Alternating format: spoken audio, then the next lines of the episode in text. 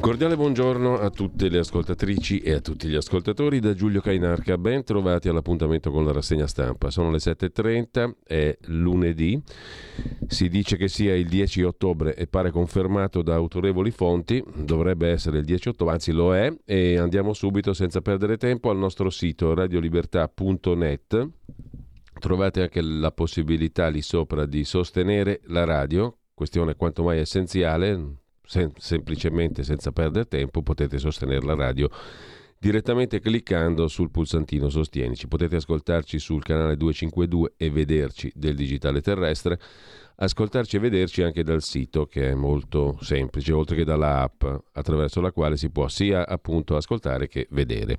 Vedere che cosa? Vedere la prima pagina dell'agenzia ANSA di stamani eh, con l'apertura dedicata a Giorgia Meloni e il suo intervento alla Kermesse, alla riunione politica di Vox, il partito di destra in Spagna. Non siamo mostri, viva l'Europa dei patrioti, dice Giorgia Meloni alla convention del partito spagnolo di destra, Vox appunto. Da Putin inaccettabile tentativo di annessione delle regioni ucraine, ha detto ancora Giorgia Meloni. Sull'energia bisogna mettere subito fine alle bollette insostenibili.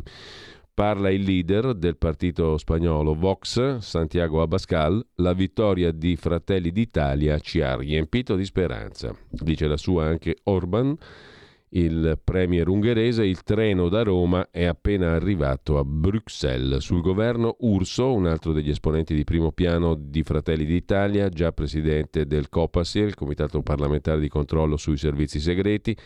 Ci saranno tecnici d'area nel governo, ma sarà un esecutivo politico. Ieri vertice ad Arcore tra Meloni, Salvini e Berlusconi, in piazza per la pace ma senza ambiguità, scrive il direttore dell'agenzia ANSA ed è il secondo titolo. Poi abbiamo Letta, intervistato naturalmente da Fabio Fazio.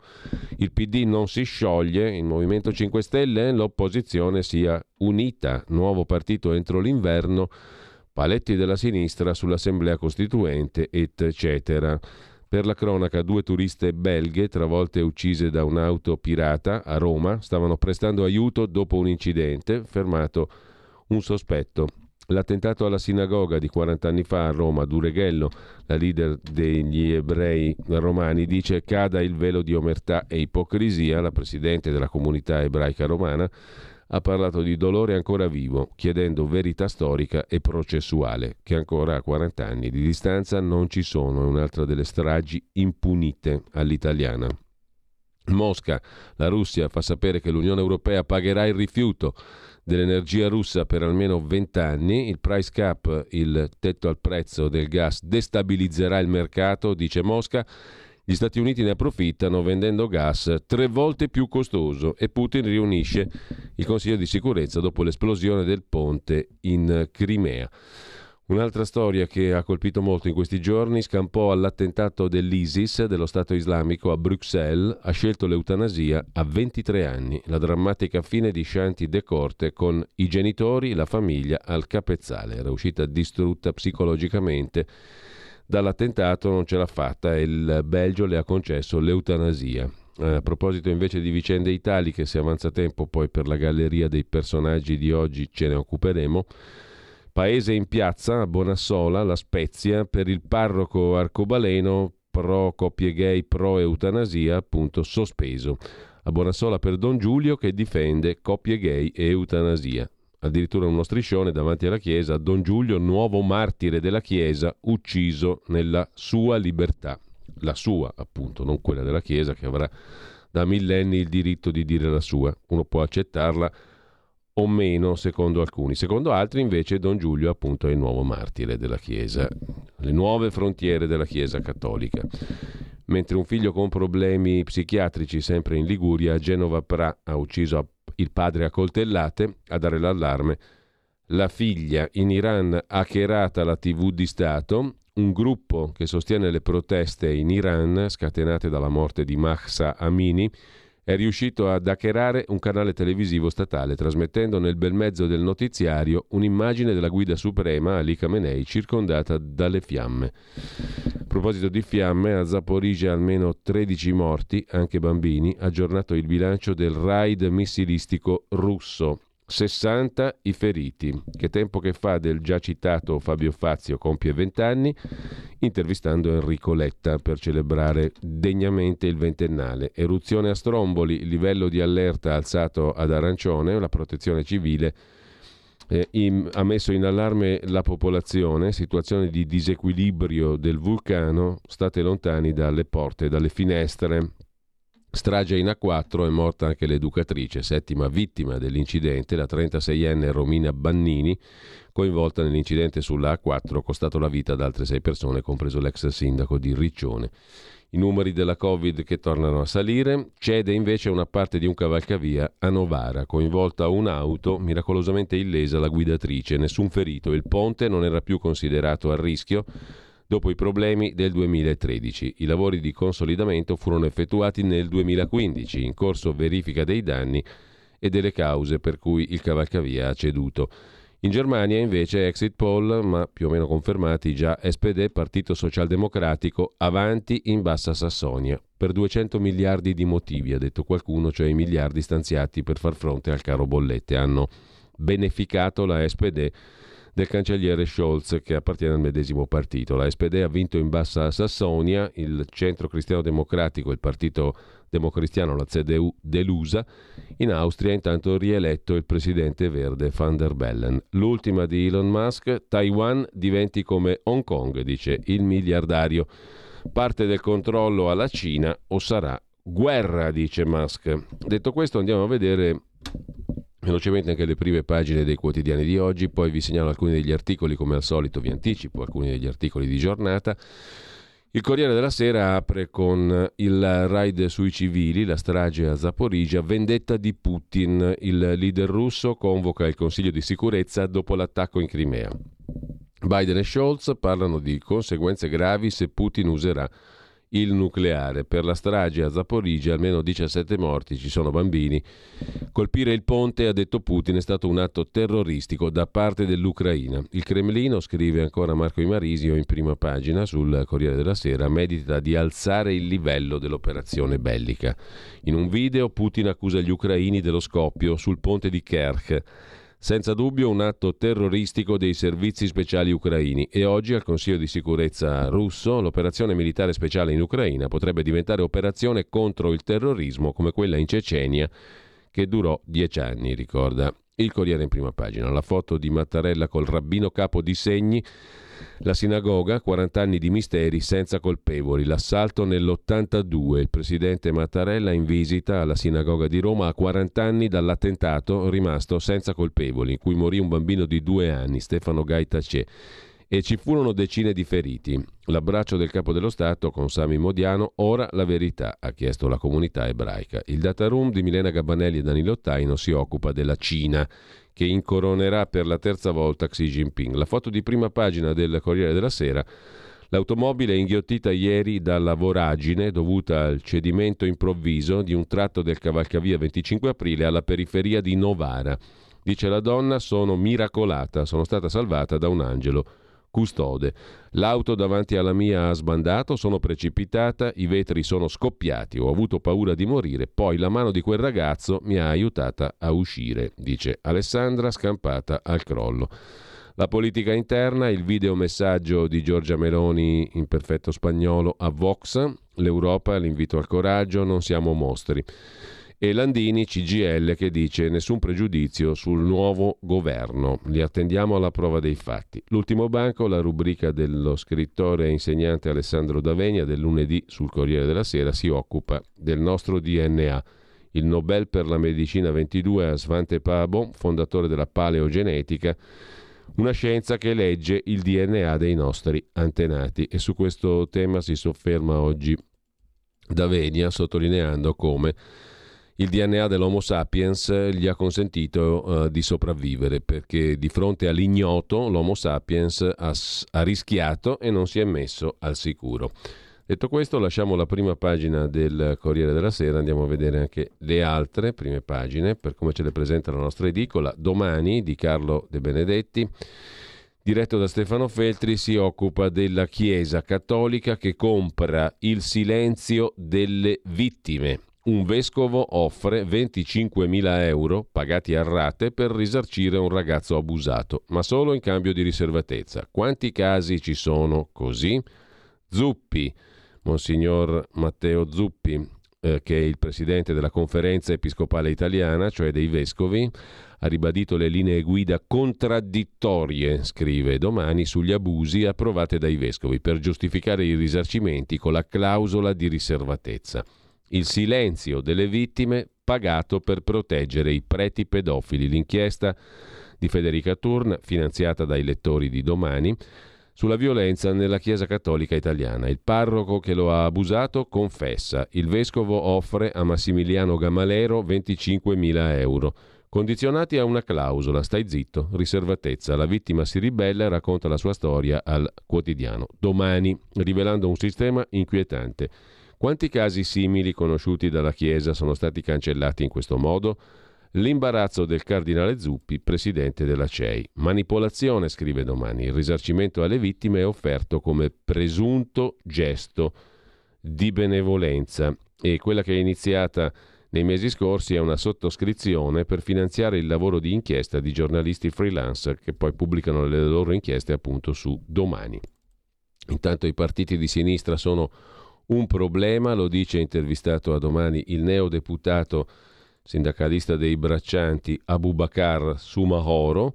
Gli attuali partiti di sinistra sono un problema per gli elettori che vorrebbero rappresentare. E eh, sempre dalla prima pagina del Domani, Curzio Maltese, l'articolo di fondo, l'alleanza necessaria fra P D e cinque Stelle per non sparire, è la lezione che ci viene dalla Germania. E poi un pezzo, se abbiamo tempo lo vediamo in pagina di cultura, su Rino Gaetano, il cantautore che fa da colonna sonora alla politica in ribasso. Lo usò Prodi, lo usa anche Giorgia Meloni, l'hanno usato in tanti.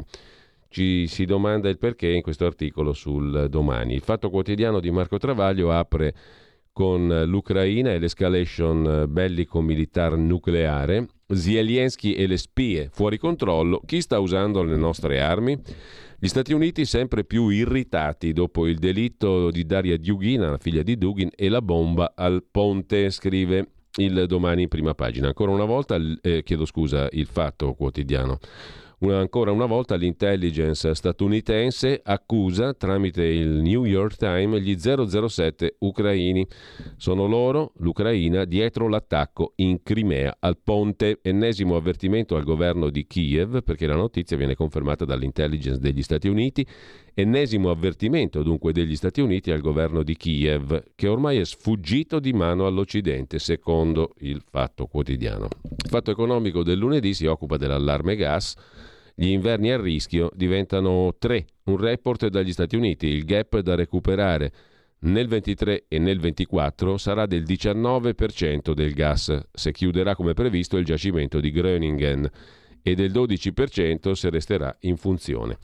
Per la politica italiana settimana decisiva, le presidenze delle Camere e poi il governo. Giovedì tredici seguiremo dettagliatamente mh, e pressoché esclusivamente, cioè in esclusiva dalla Camera, in esclusiva, non in esclusiva, ma se, in maniera massiccia dalla Camera dei Deputati, a partire dalle dieci la seduta inaugurale della nuova legislatura. Meloni ritrova la Vox. Il giuoco di parole del Fatto Quotidiano, Unione Europea modello Polonia.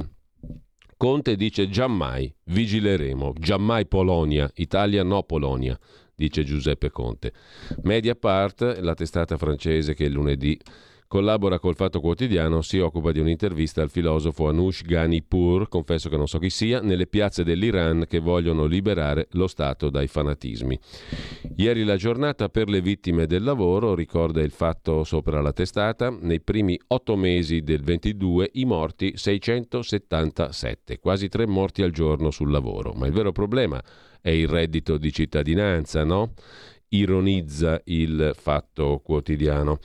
E con questo lasciamo la prima pagina del Fatto, andiamo a vedere anche la prima pagina del Foglio, se riusciamo ad aprirla, perlomeno la prima sì, il resto del Foglio oggi non l'abbiamo a disposizione. Comunque il Foglio del lunedì si occupa di un argomento in particolare in apertura, in un lungo articolo, quello di oggi è firmato da Carlo Stagnaro, direttore ricerca e studi dell'Istituto Bruno Leoni. Meno balle sull'energia. L'Italia di fronte all'imperativo di frenare il caro bollette e di fronte al bazooka tedesco che ci ha messo duecento miliardi di euro, perché conviene battersi per un meccanismo di redistribuzione a livello europeo abbandonando battaglie sbagliate come quella per il price cap.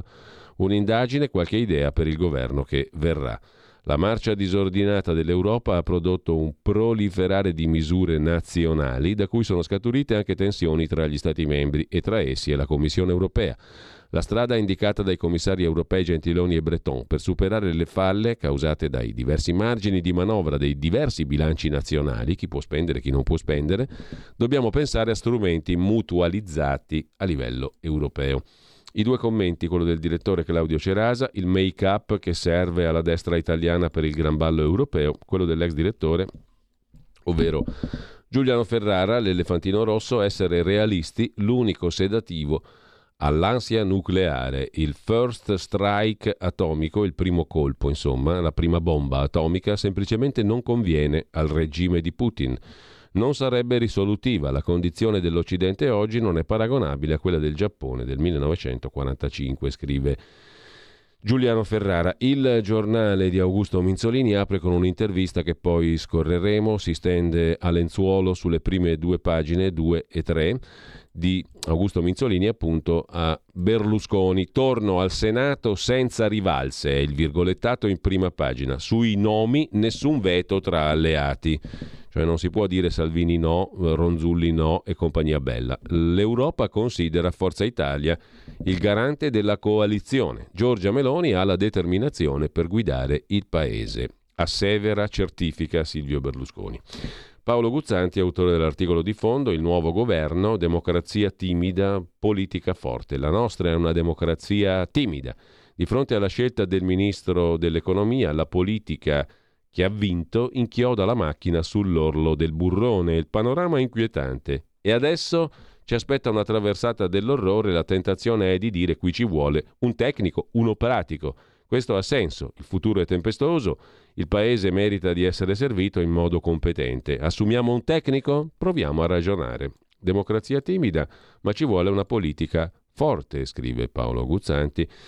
Intanto in prima pagina sul giornale, lo leggeremo poi in dettaglio, l'articolo di Gian Micalessin, Putin all'angolo convoca i fedelissimi. Oggi la riunione del Consiglio di sicurezza russo dopo l'attentato beffa al ponte in Crimea.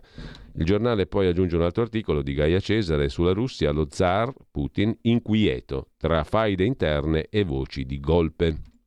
Si, affra- si affaccia in prima pagina anche un argomento decisamente più simpatico, i centocinquanta anni del Teatro Manzoni di Milano, il Salotto di Milano. Da diciotto mesi Ernesto Mauri è presidente del teatro, istituzione che l'undici ottobre festeggia i centocinquanta anni di attività, gli ultimi quarantaquattro nella galassia del gruppo Fininvest Berlusconi, un'esperienza che Mauri definisce coinvolgente. Mi ha fatto ritrovare nuove energie. Luigi Mascheroni invece, qui torniamo alla nostra galleria se ci arriviamo in tempo oggi dei personaggi di, del giorno, ritrae nella sua rubrica Gli Insopportabili, dove ha collezionato numerosi ritratti di personaggi dell'attualità, quest'oggi tocca a Elly Schlein, fluida, green, la sinistra, la gauche, al ragù. In pagina sedici il ritratto della vicepresidente dell'Emilia Romagna e qualcuno, secondo qualcuno, possibile nuova segretaria del Partito Democratico.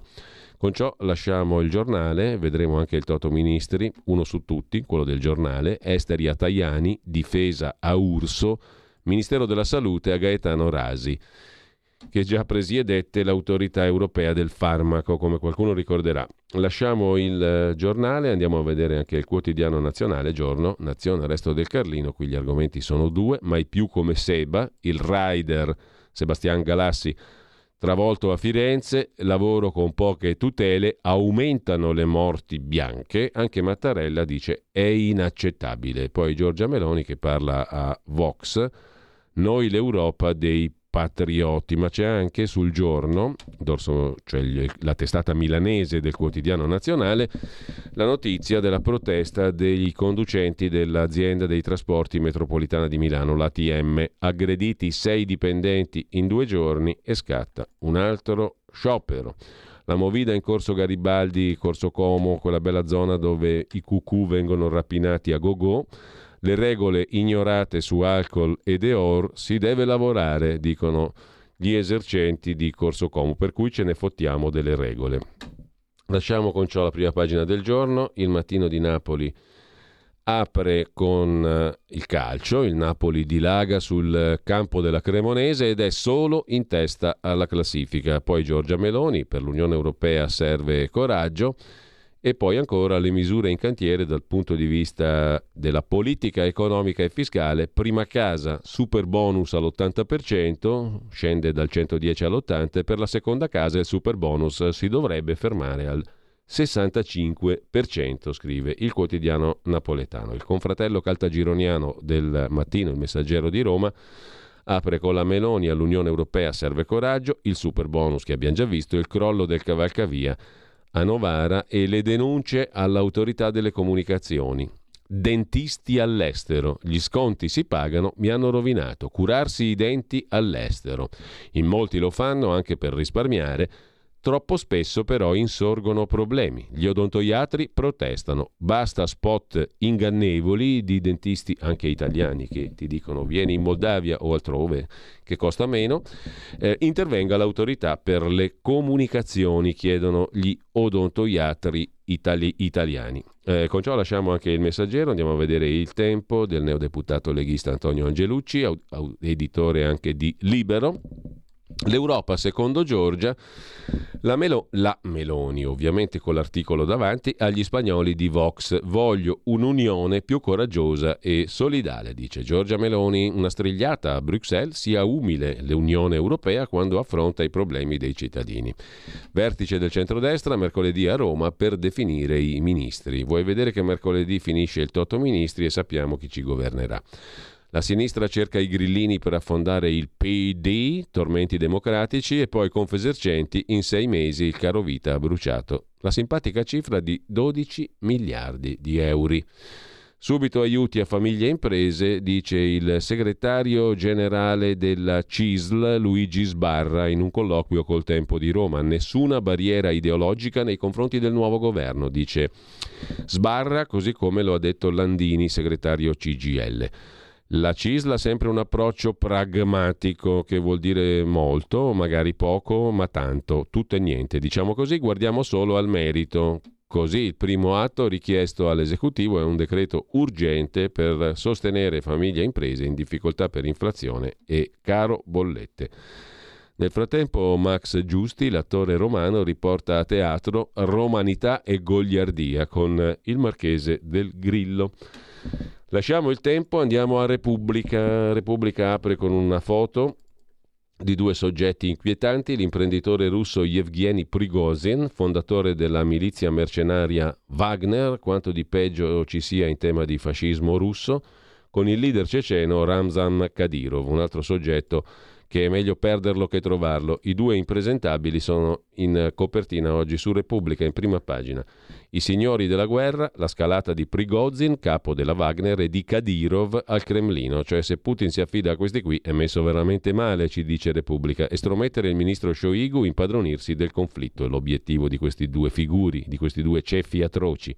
Putin dice c'è l'Ucraina dietro l'attacco al ponte, È un atto di terrorismo che ha coinvolto gli stranieri. L'F S B, il servizio segreto russo, dice cento raid ucraini su suolo russo. E in Germania l'ombra di Mosca sul blocco ferroviario, sabotaggio di Stato, così Repubblica, che intervista Prodi, voglio un P D popolare e non populista, e in taglio alto l'inno ai patrioti, Giorgia Meloni riabbraccia la destra di Vox. Nuovo governo, il Ministero dell'Economia è un buco nero.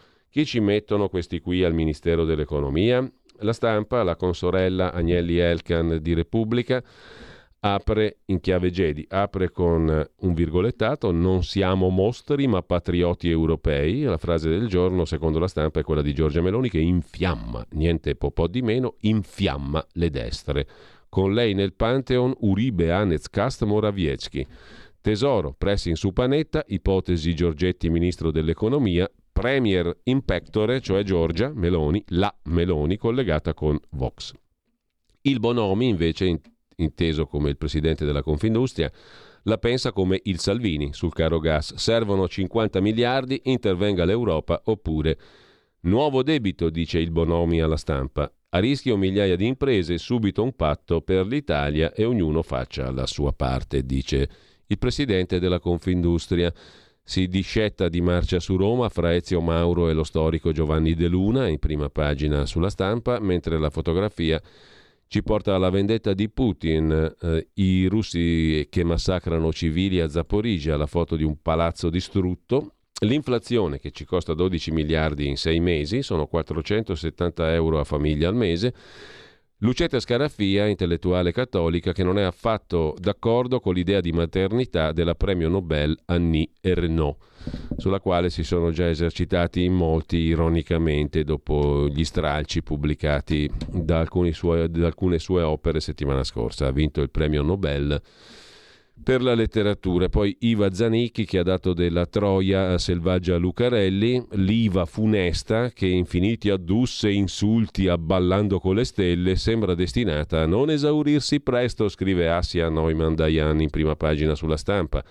Prima puntata la concorrente Iva Zanicchi apostrofa la giudice del programma selvaggia Lucarelli con la parola Troia, che lasciamo, la Troia e la Stampa, per andare alla prima pagina della Verità, la nostra pravda immancabile quotidiana. Per fortuna che c'è la verità, perché senza verità come si comporterebbe l'uomo nel mondo? Sarebbe un animale cieco, errante.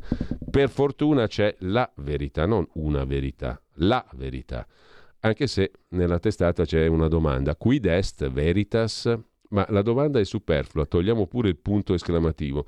Le nuove regole dell'Unione Europea sull'energia, un altro regalo alla Germania. La solidarietà dell'Unione non esiste, statuisce Maurizio Belpietro. Il tetto ai ricavi in preparazione, il famoso price cap, nasconde una sorpresa.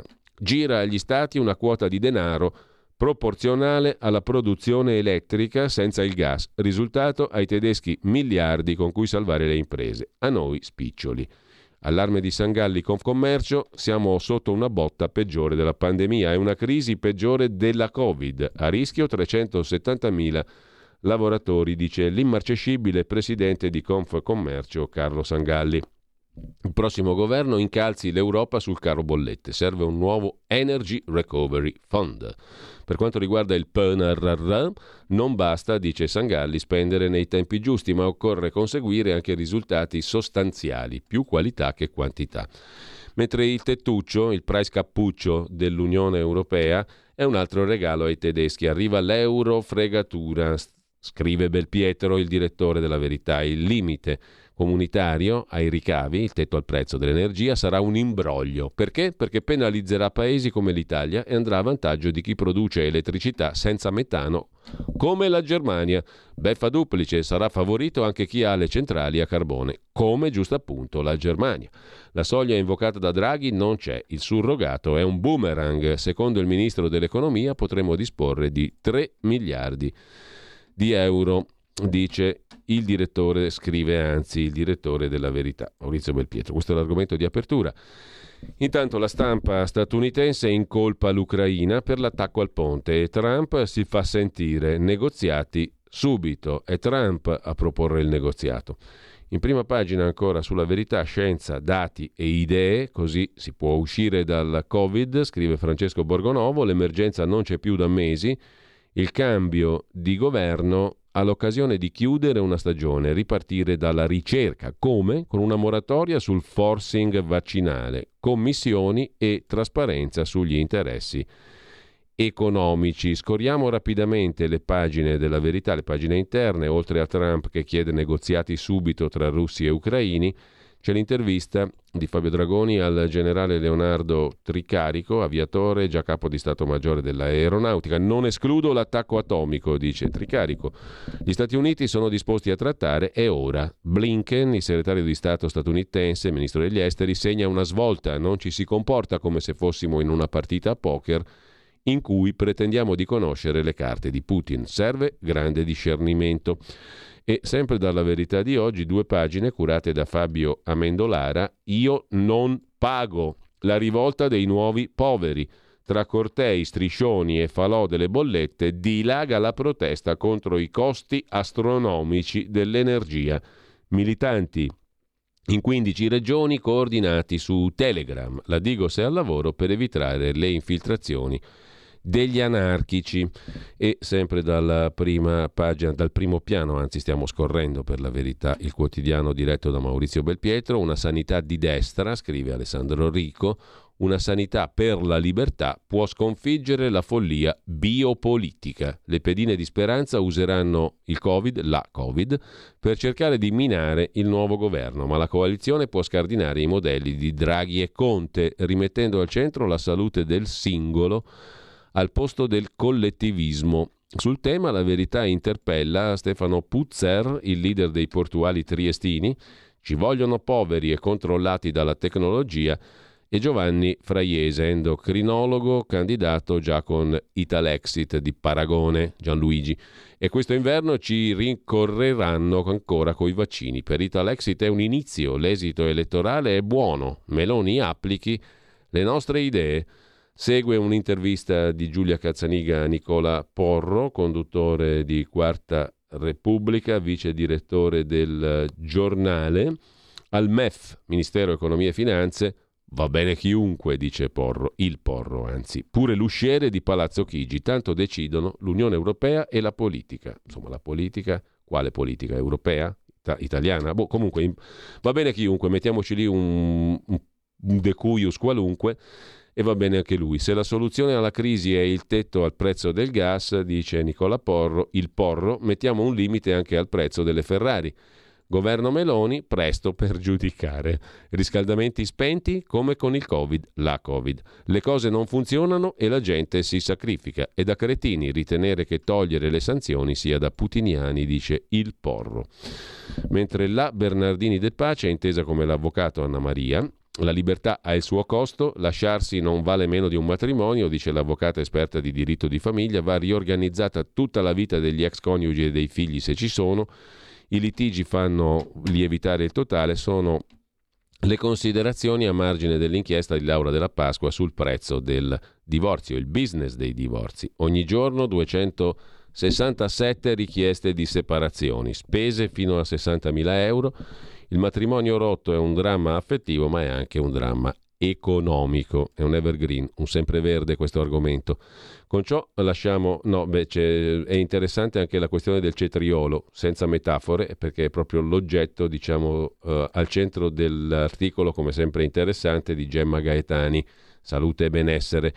La delizia trascurata che cela proprietà essenziali, il cetriolo o cucumber. La nostra cultura su questo ortaggio si ferma a proverbi, hamburger del McDonald's, sottaceti e la somiglianza con la zucchina. Proveniente dall'Asia, il cetriolo torna utile a chi è a dieta per i pochi carboidrati. È un'ottima fonte di sali minerali e vitamine e si usa anche per la pelle. Andiamo a vedere anche Libero, il quotidiano diretto da Alessandro Sallusti, che apre la sua prima pagina con eh, tre questioni. La principale è il sabotaggio in corso. Di che si tratta? I democratici arroccati al potere, lo denunzia il cognato di Giorgia Meloni, il capogruppo alla Camera uscente Lollobrigida di Fratelli d'Italia. Pioggia di nomine, il P D sta occupando le posizioni di controllo dello Stato, è un attacco alla democrazia. Mentre Giorgia Meloni spiazza la sinistra e fa sdoganare da Urso il venticinque aprile come festa della libertà. Comunque, nell'intervista a Pietro Senaldi, il cognato di Giorgia, il Lollobrigida, dice che il P D non vuole mollare il potere. C'è in corso un sabotaggio. Di che si tratta? Si tratta del fatto che questi qui, prima di andarsene, stanno facendo nomine inutili e costose in posizione chiave per metterci in difficoltà. È un attacco alla democrazia, niente po' po' di meno. Io e mia cognata, con... chiedo scusa, con Giorgia di litigate ne ho fatte tante in trent'anni, racconta il Lollobrigida, ma una volta non ci siamo parlati per giorni. Tuttavia in famiglia non si discute quasi mai di politica, lei non vuole portarsi il lavoro a casa. Eurodebolezze, Partito Popolare Europeo e Partito Socialista Europeo ci attaccano perché temono un cambio di maggioranza politica nell'Unione, ma la guerra e la crisi energetica dimostrano il fallimento del modello franco-tedesco. Così Pietro Senaldi intervista il Lollobrigida in prima pagina sulla eh, Quotidiano Libero. Eh, c'è anche Di Maio che contrabbandò vaccini con l'Albania, lo ha rivelato il premier di Tirana, poi vediamo meglio l'articolo a pagina tredici, e anche La Stampa di Torino se ne occupa, sebbene in taglio basso mimetizzato nelle pagine interne. Libero lo mette in prima pagina, lo ha rivelato il premier albanese Edi Rama. Secondo lui è successa una cosa incredibile: il ministro degli esteri dell'Italia e il primo ministro dell'Albania che passavano della merce di contrabbando per salvare persone. Io sono un albanese italiano, Di Maio è un napoletano albanese. Che italiano o albanese sei se rispetti sempre la legge, ha detto Edi Rama. Di Maio contrabbandava vaccini, la dosi, le dosi Pfizer anti-Covid arrivate in Albania con gli zero zero sette. E la domanda simpatica, che itali- guascona, che italiano sei se rispetti sempre la legge? Ma non puoi, essendo italiano, rispettare sempre la legge. Se scrivi in italiano invece ti danno del fascista. Studenti linciati, scrive Libero, perché rifiutano l'uso della lettera S C H V A creata per i trans. La questione è affrontata da Luca Beatrice in prima pagina. Su Libero, a pagina quattordici, vogliono scrivere in italiano studenti accusati di fascismo. A Torino gli universitari rifiutano di usare la S C H V A, una lettera inventata dalla comunità gay per evitare di distinguere tra i sessi, e piovono accuse. Docenti schierati, ho le prove che anche i docenti di sinistra storcono il naso di fronte all'uso fortunatamente limitato delle S C H V A. L'Ateneo di Torino ha preso le distanze da un messaggio che ritiene offensivo, ma nessuno si preoccupa per l'idioma, scrivere in italiano. Eh, in taglio alto c'è anche l'articolo di fondo del direttore Alessandro Sallusti, che ci porta a quel fatto terribile in Belgio della giovane Shanti De Corte, una bella ragazza belga di ventitré anni, che ha chiesto e ottenuto di morire tramite eutanasia di Stato per sofferenza psicologica incurabile e costante e insopportabile. È successo il sette maggio, lo si è saputo solo nei giorni scorsi, perché Shanti non era una ragazza qualsiasi, era una dei pochi sopravvissuti di una scolaresca che si trovava all'aeroporto di Bruxelles il ventidue marzo duemilasedici, giorno in cui l'ISIS, lo Stato Islamico, decise di compiere un attentato, trentacinque vittime, trecento feriti. Da quel giorno la giovane Shanti De Corte ha vissuto tra attacchi di panico e depressioni. Un paio di volte ha tentato il suicidio, pochi i momenti almeno sereni se non felici, ma il centro della questione non è lei, bensì quella profezia che il mondo cattolico lanciò quando, anche in Italia, si aprì il dibattito sull'eutanasia sull'onda del caso Englaro. Occhio, dicevano i cattolici, se si apre un pertugio poi vien giù la porta che protegge la vita. E Luana Englaro visse diciassette anni in stato vegetativo e incosciente, scrive Libero, tralasciando una i peraltro su incosciente, ma transeat. Poi venne il caso Welby, l'attivista radicale paralizzato da una grave forma di distrofia che chiese e alla fine ottenne di essere staccato dalle macchine che lo tenevano in vita.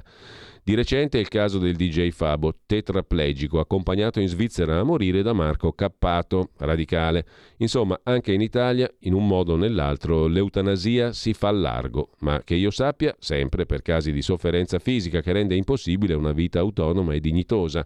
Ora, nel cuore dell'Europa, il diritto alla morte di Stato si allarga alla sofferenza psicologica. Non metto in dubbio che sia altrettanto invalidante, ma certo ha connotati diversi, mancando l'oggettività alla possibilità di catalogare la specie. Intendo dire, non c'è bisogno, scrive Alessandro Sallusti, di subire un trauma come quello che ha vissuto Shanti per perdere la voglia di stare al mondo. C'è chi pensa al suicidio perché perde un amore, chi il figlio, chi ancora il lavoro. Viviamo circondati da persone che provano sofferenza psicologica costante, ma non per questo vorrei che lo Stato agevolasse la loro scomparsa fisica. Se anche in Italia, conclude il direttore di Libero, la crepa aperta con Eluana diventasse una voragine dove ognuno può chiedere di infilarsi, beh, se non siamo alla selezione della razza, in questo caso non ariana ma banalmente sana, poco ci manca. Proporrei una pausa di riflessione, scrive il direttore di Libero.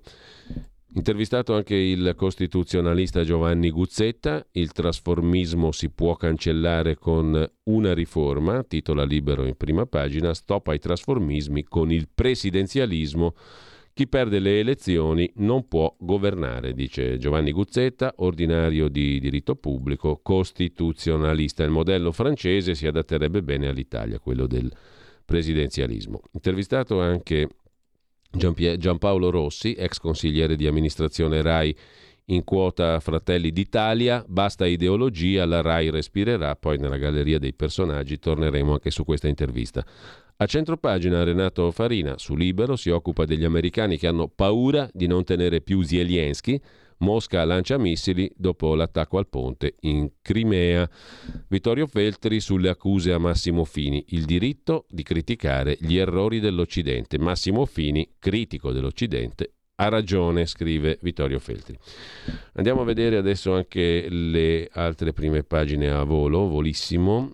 Brescia Oggi apre la sua prima pagina del lunedì con la questione del caro bolletta sui campi di calcio, inverno freddo e buio, riscaldamento al minimo in spogliatoio, docce con l'acqua appena tiepida, fioccano i no alle partite in notturna, allenamenti, un solo faro acceso, scrive il quotidiano bresciano. Il Corriere di Torino si occupa dei pesci siluro e dei gamberi, un'invasione di specie aliene nel fiume Po, e poi la candidatura di Torino per l'Euro Pride L G B T plus duemilaventisei, mentre il Corriere di Bologna e quello fiorentino sono tutti dominati dallo sport.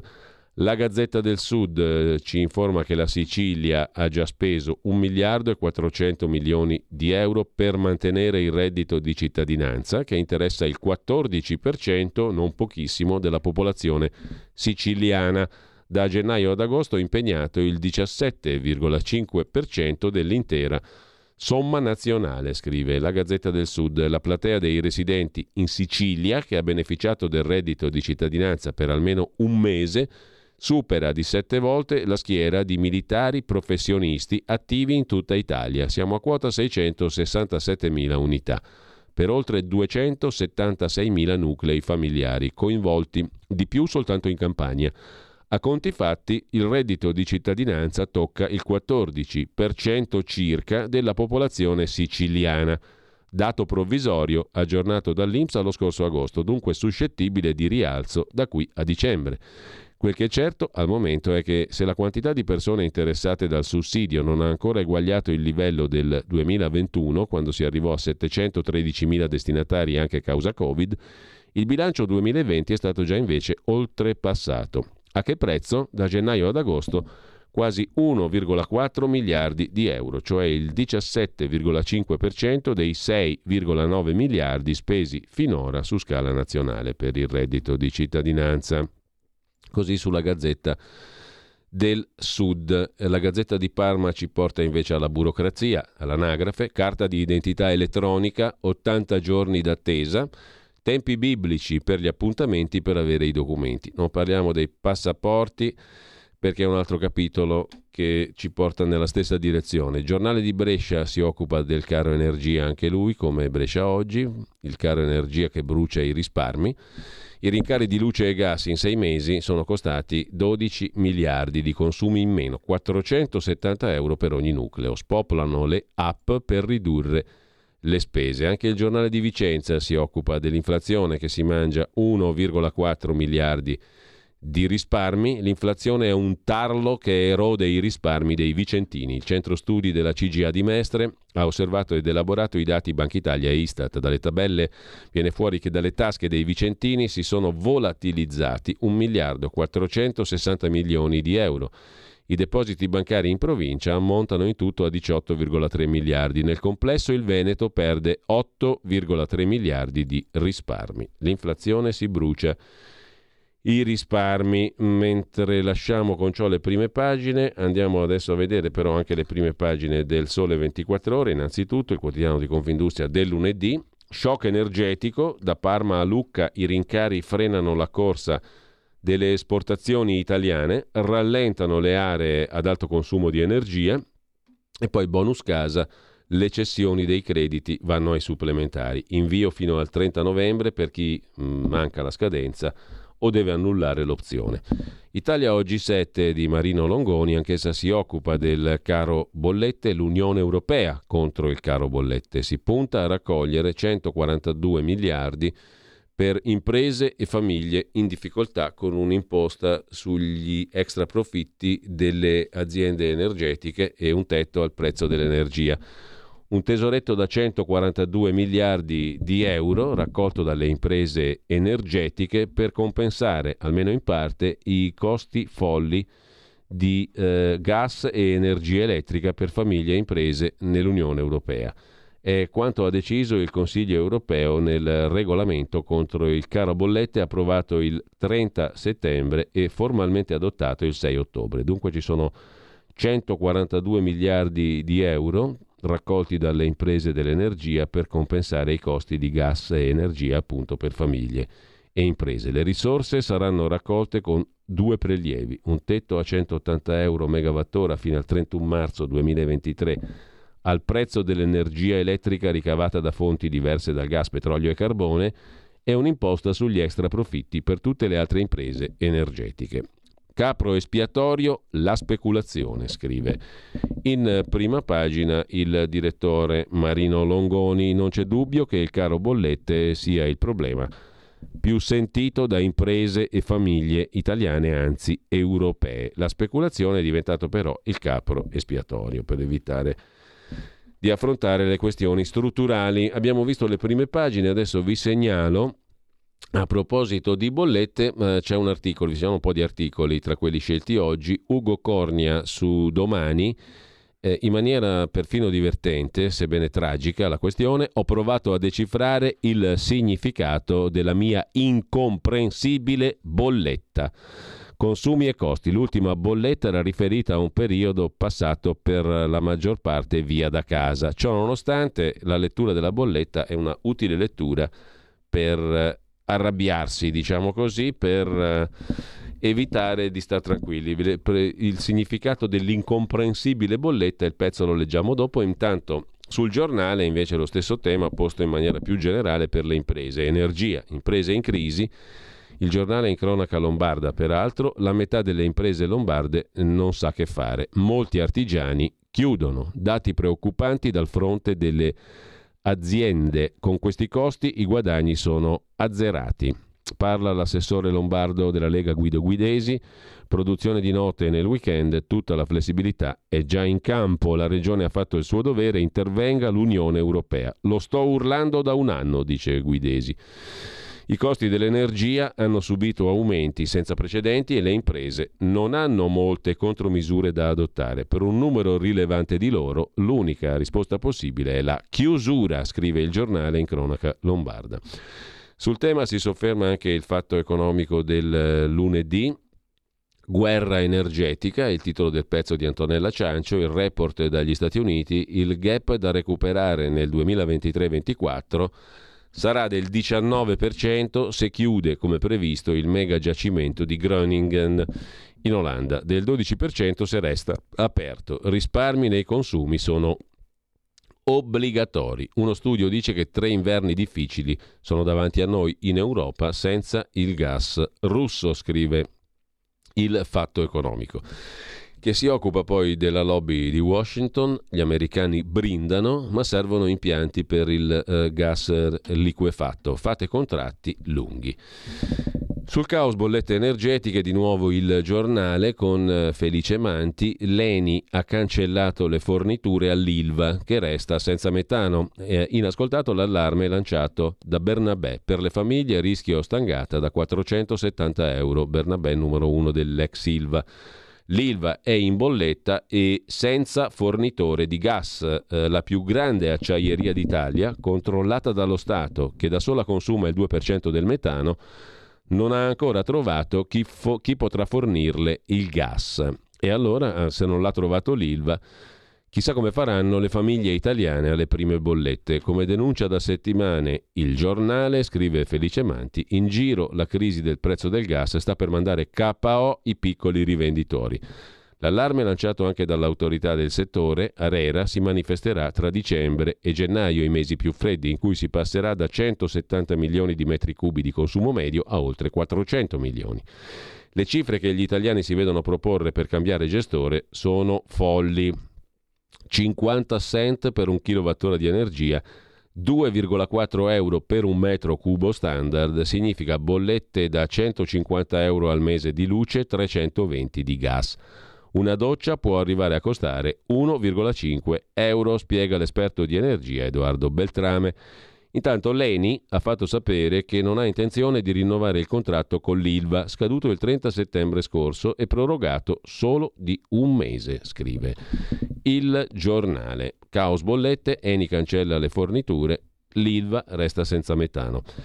C'è da segnalare ancora, a proposito di carovita, il pezzo del Tempo di Roma di Filippo Caleri, pagina quattro. Il carovita costa dodici miliardi. L'analisi di Confesercenti sul secondo semestre dell'anno dimostra che la crisi per ora è stata attutita come bruciando i risparmi per chi li ha. È la perdita del potere d'acquisto delle famiglie a causa di inflazione e bollette alle stelle, quella di dodici miliardi.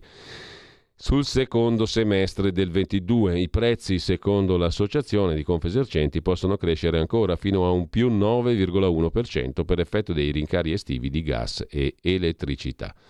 L'intervista al segretario della C I S L, l'abbiamo citata prima, sul Tempo di Roma, pagina cinque. Serve subito un decreto per famiglie e imprese. Il rapporto col governo, guarderemo solo il merito, dice il segretario della C I S L Luigi Sbarra, indicando le priorità per contrastare inflazione e caro bollette. Le prime dichiarazioni europee della Premier in pectore Giorgia Meloni sono molto condivisibili, dice ancora il segretario C I S L. A livello europeo è necessario un nuovo recovery per affrontare la crisi con risorse comuni. Va rifinanziato il fondo SURE. Morti bianche sul lavoro, serve un piano nazionale che rafforzi l'esercito di ispettori e di medici del lavoro. Ogni lavoro è diverso e va cambiata la legge Fornero, dice il segretario C I S L. Non si può lasciare una persona su un'impalcatura o nei campi sotto al sole fino a sessantasette settanta anni.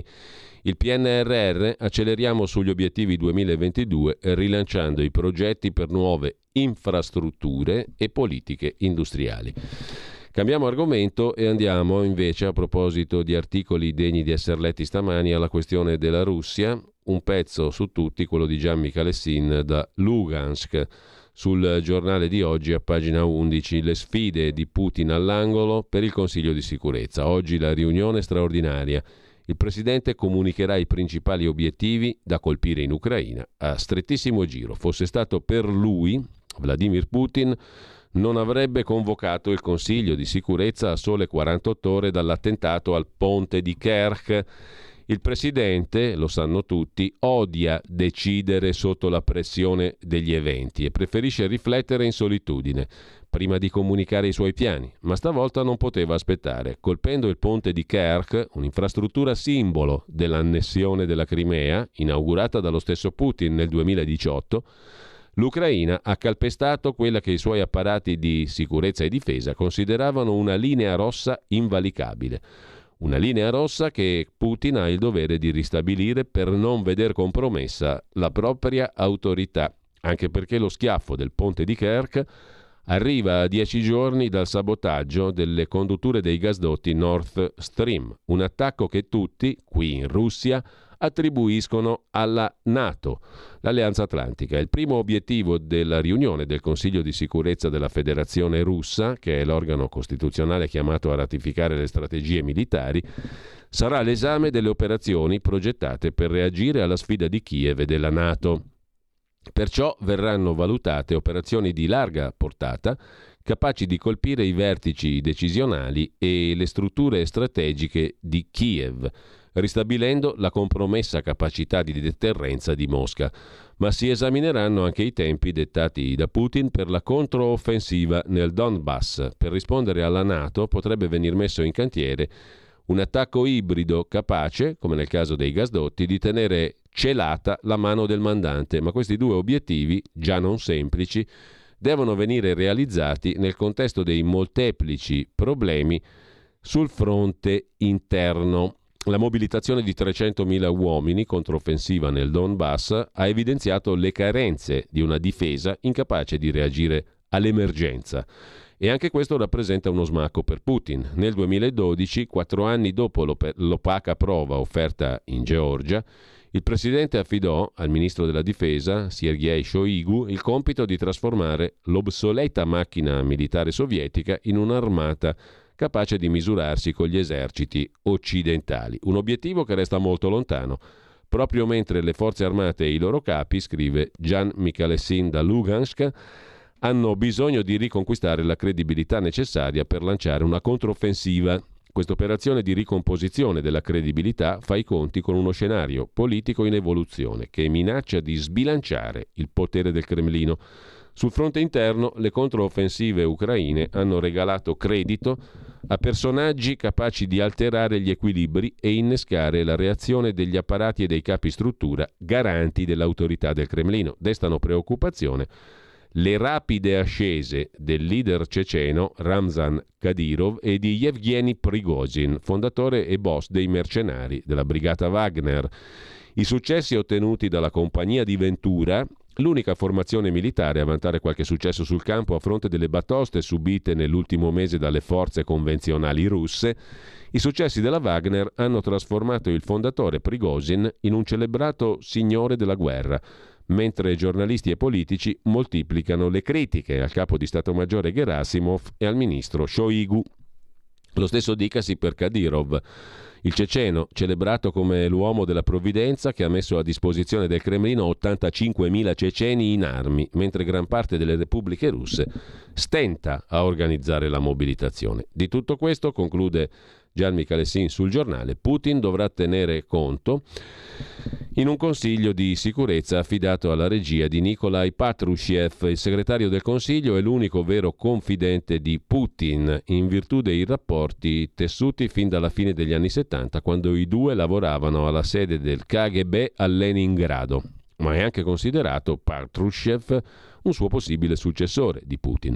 Attraverso l'indispensabile mediazione di Patrushev, con cui ha concordato le decisioni, Putin comunicherà ai capi della difesa e dei servizi i principali obiettivi da colpire in Ucraina a brevissimo termine, i tempi in cui realizzare la conquista dei territori del Donetsk e le possibili ipotesi di trattativa con Washington, il tutto badando a evitare un'escalation che permetta l'entrata in gioco di un'alleanza atlantica che, viste le attuali difficoltà, è considerata un nemico fuori dalla portata della Russia, scrive Gian Micalessin.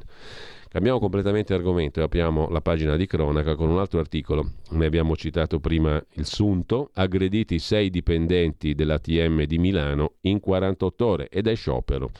Gli episodi sono avvenuti nella stazione Lodi della metropolitana tre, in quella di Cascina Gobba, emme due, e in piazzale Lotto. Lavoratori terrorizzati e sciopero all'A T M Milano per chiedere più tutele per agenti di stazione, controllori e addetti alla sicurezza. Mezzi pubblici fermi domani, martedì undici ottobre, dalle otto e quarantacinque alle quindici. Sindacati compatti. Sulla storia invece dei vaccini di contrabbando prendiamo l'articolo della Stampa a pagina otto che riguarda Di Maio. Contrabbandieri di vaccini per solidarietà. Protagonisti Edi Rama, premier albanese, e il ministro degli esteri italiano Luigi Di Maio. A raccontare la storia è proprio il primo ministro dell'Albania, ieri a Bergamo per l'evento La cultura salverà il mondo. Racconto oggi una cosa che nessuno sa, ha detto il premier albanese. Io sono un albanese italiano. Di Maio è un napoletano albanese e abbiamo fatto insieme un'operazione di contrabbando.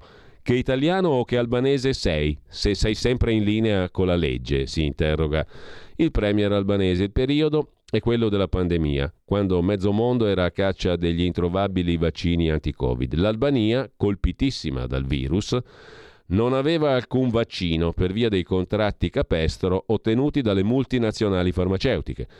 La pressione era altissima, la gente aveva paura di morire, ha raccontato il primo ministro albanese, come pesci fuori dall'acqua, ma non potevamo avere il vaccino. Ho chiesto a Luigi Di Maio, ci potete dare un quantitativo simbolico, ma per noi importante per cominciare a fare vaccini a medici e infermieri? Pfizer aveva un contratto imperialista, capitalista. Io do i vaccini a te, ma tu non li puoi dare a nessuno. Una cosa tutt'altro che cristiana, dice Rama, che poi aggiunge. Luigi Di Maio ha detto non possiamo farlo perché facciamo una cosa gravissima, ma l'abbiamo fatto tramite un'operazione coi servizi segreti. Una cosa incredibile, il ministro degli esteri dell'Italia e il primo ministro dell'Albania che passavano merce di contrabbando per salvare persone, ha raccontato Edi Rama. Una volta ottenuta la merce non è stato più possibile nasconderla perché le fiale andavano inoculate. Gli avvocati di Pfizer, ha raccontato il premier albanese, minacciavano cause e volevano sapere come li avevamo avuti. Noi dicevamo soltanto da un paese amico e quando chiedevano quale paese rispondevo sapete abbiamo imparato dai napoletani che non bisogna mai mollare un amico davanti alla polizia e così io non mollo l'amico.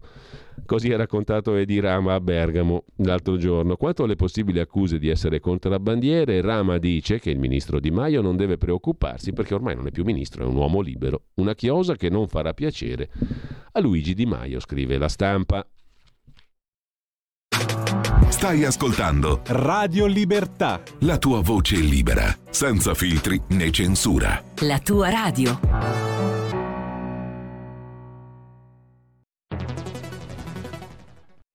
C'è chi te la racconta sbagliata e chi te la racconta male. C'è chi te la racconta tagliata e chi te la racconta al contrario e chi non te la racconta affatto.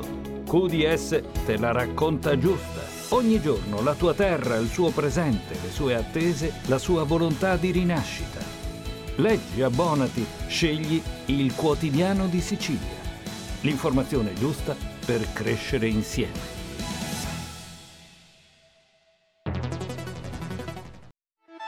Stai ascoltando Radio Libertà, la tua voce libera, senza filtri né censure, la tua radio.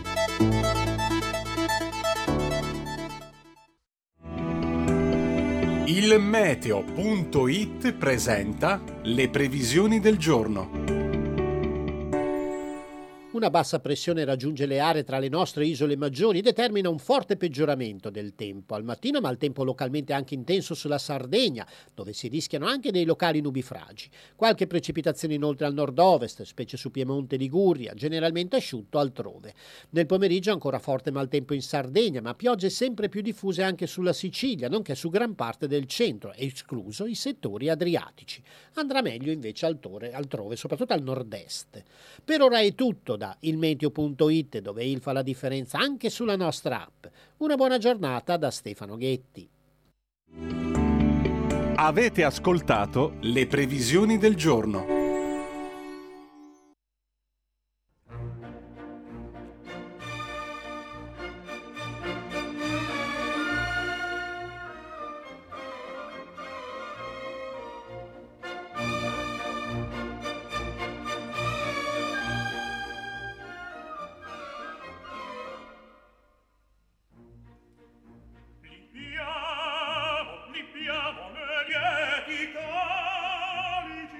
Love.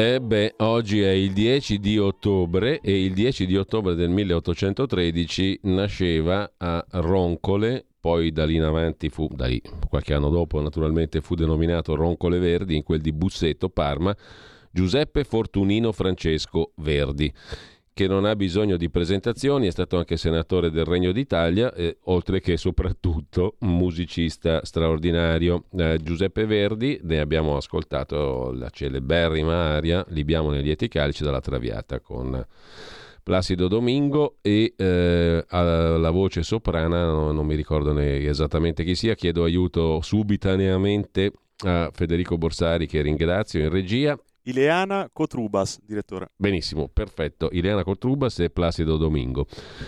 Libiamo nei lieti calici, la Traviata. Torniamo alla rassegna stampa di oggi, invece eravamo rimasti alle rivelazioni di Edi Rama um, a proposito del contrabbando di vaccini da parte di Di Maio, che però lo ha fatto a fin di bene per aiutare l'Albania. E da dove nascono invece ansia e disappunto di Draghi? Se lo domanda e cerca di rispondere Giuseppe Lituri su Start Magazine. Cosa significa la sfuriata di Draghi a von der Leyen trapelata sui giornali? La tua proposta, Ursula, arriva sette mesi troppo tardi. Durante questi sette mesi abbiamo finanziato la guerra di Putin e svuotato le nostre casse.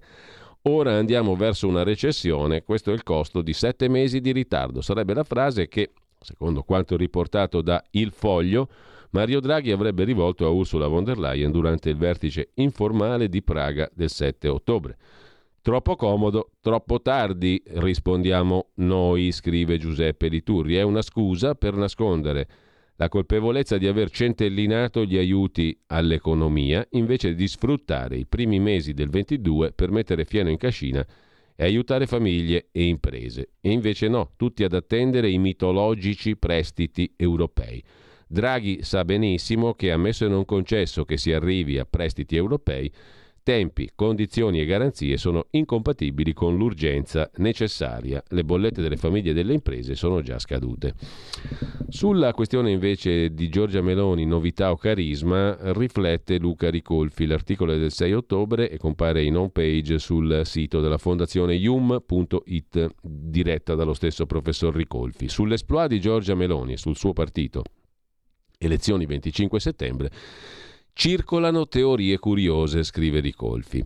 La prima attribuisce il successo alla scelta di stare all'opposizione del governo Draghi, che avrebbe penalizzato soprattutto la Lega di Salvini. Questa teoria è illogica, perché all'opposizione del governo Draghi c'è stata anche Sinistra Italiana di Fratoianni, che ha ottenuto un modesto risultato poco sopra la soglia del tre per cento, senza intaccare minimamente i consensi dei partiti di sinistra governisti. Soprattutto è incompatibile coi dati. Il professor Paolo Natale, uno dei massimi specialisti di analisi elettorale, ha dimostrato che l'erosione dei voti leghisti da parte del partito di Giorgia Meloni era iniziata ben prima della nascita del governo Draghi.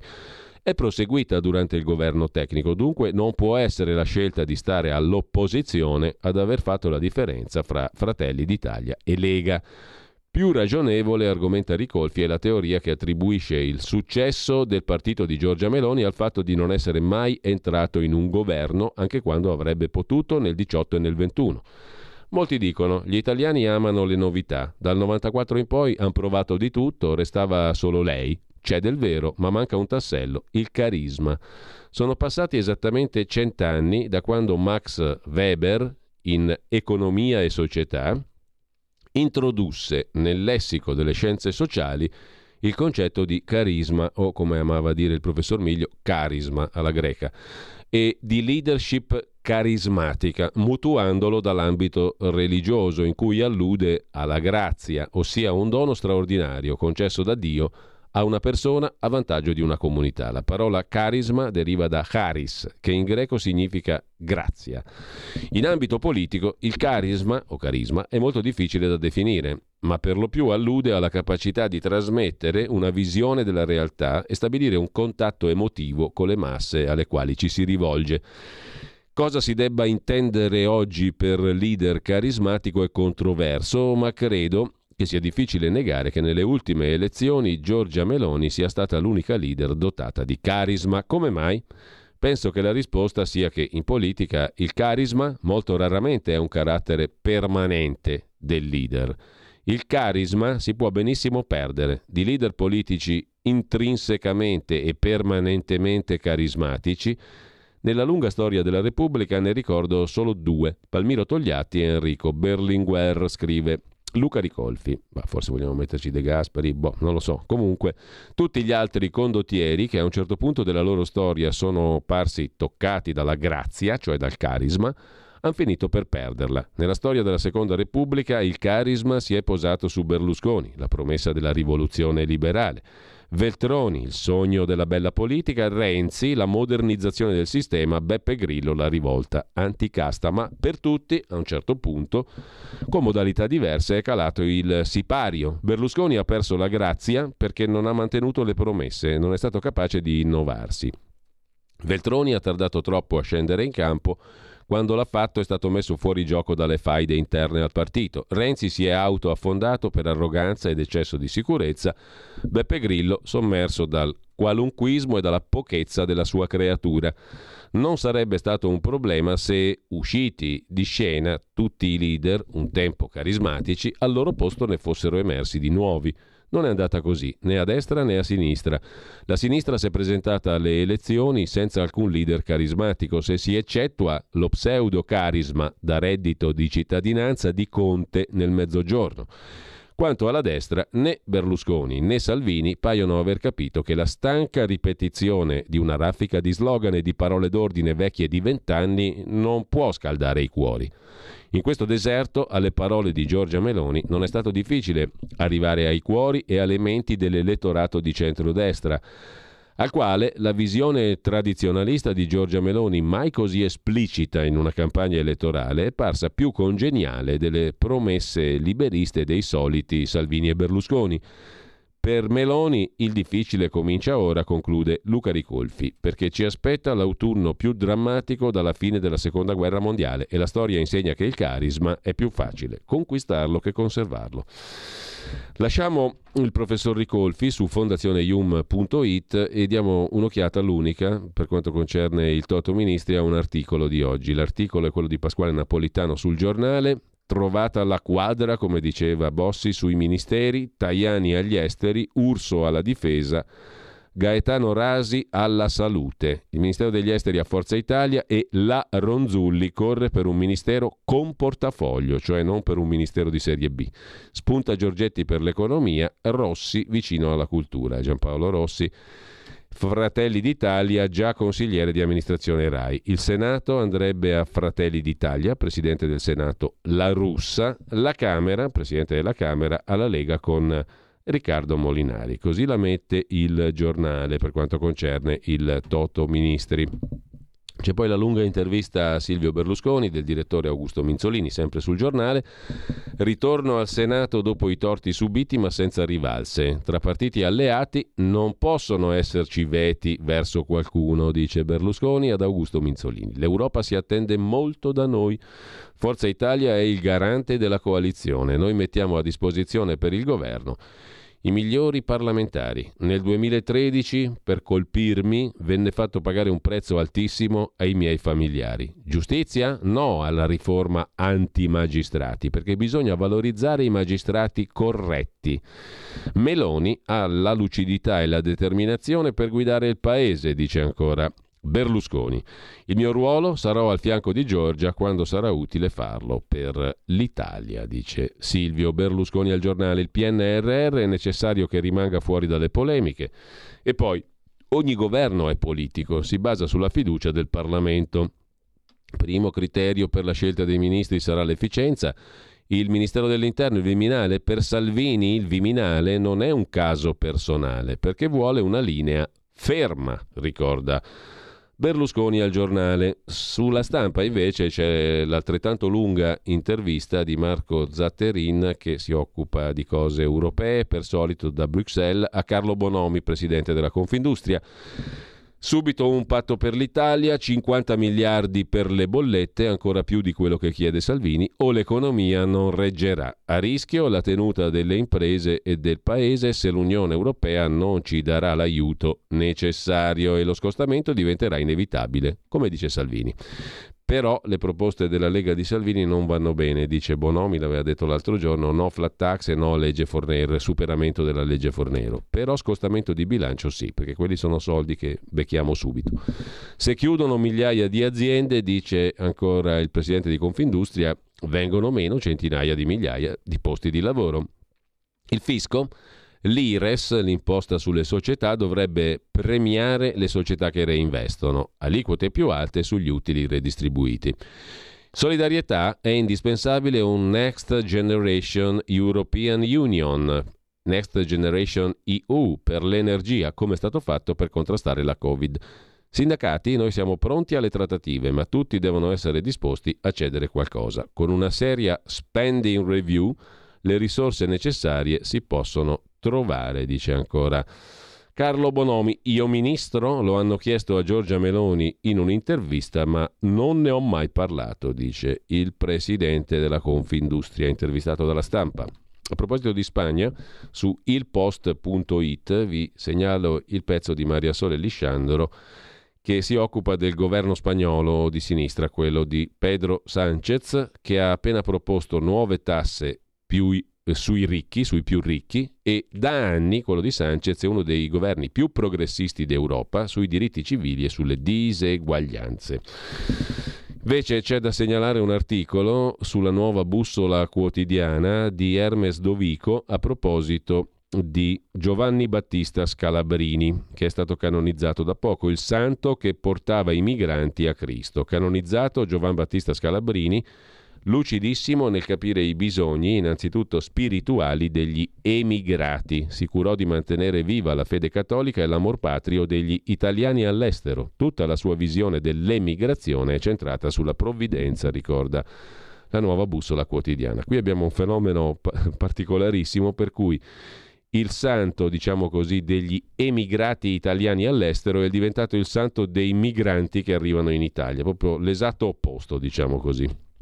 Ma lasciamo anche la nuova bussola quotidiana, andiamo a Formiche. Qui c'è da segnalare una bella intervista al, da me troppo rimpianto per quanto concerne questa radio, Ugo Volli, eh, il semiologo Ugo Volli, intervistato da Federico Di Bisceglie su formiche punto net.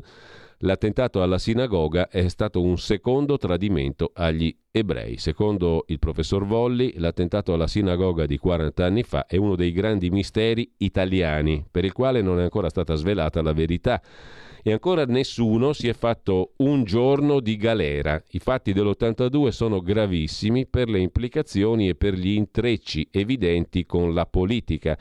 Senza contare che la meschinità dell'accaduto è riscontrabile anche dal fatto che vennero colpiti prevalentemente i bambini. E ricorda eh, il professor Volli che il leader dell'O L P, Arafat, parlò a Montecitorio con la pistola nella cintura, seguito da scorta armata. Non solo, venne accolto da Sandro Pertini tra baci e abbracci. E due mesi prima dell'attentato di quaranta anni fa, un corteo sindacale guidato da Luciano Lama scaricò davanti alla sinagoga una bara. È evidente, insomma, che l'odio per Israele si tradusse in breve nell'odio verso tutti gli ebrei.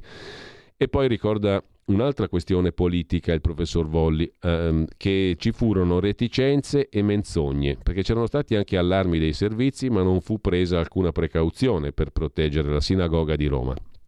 E poi ci furono reticenze e menzogne a partire dal ministro dell'Interno, Virginio Rognoni, recentemente morto, portandosi dietro nella tomba i suoi segreti.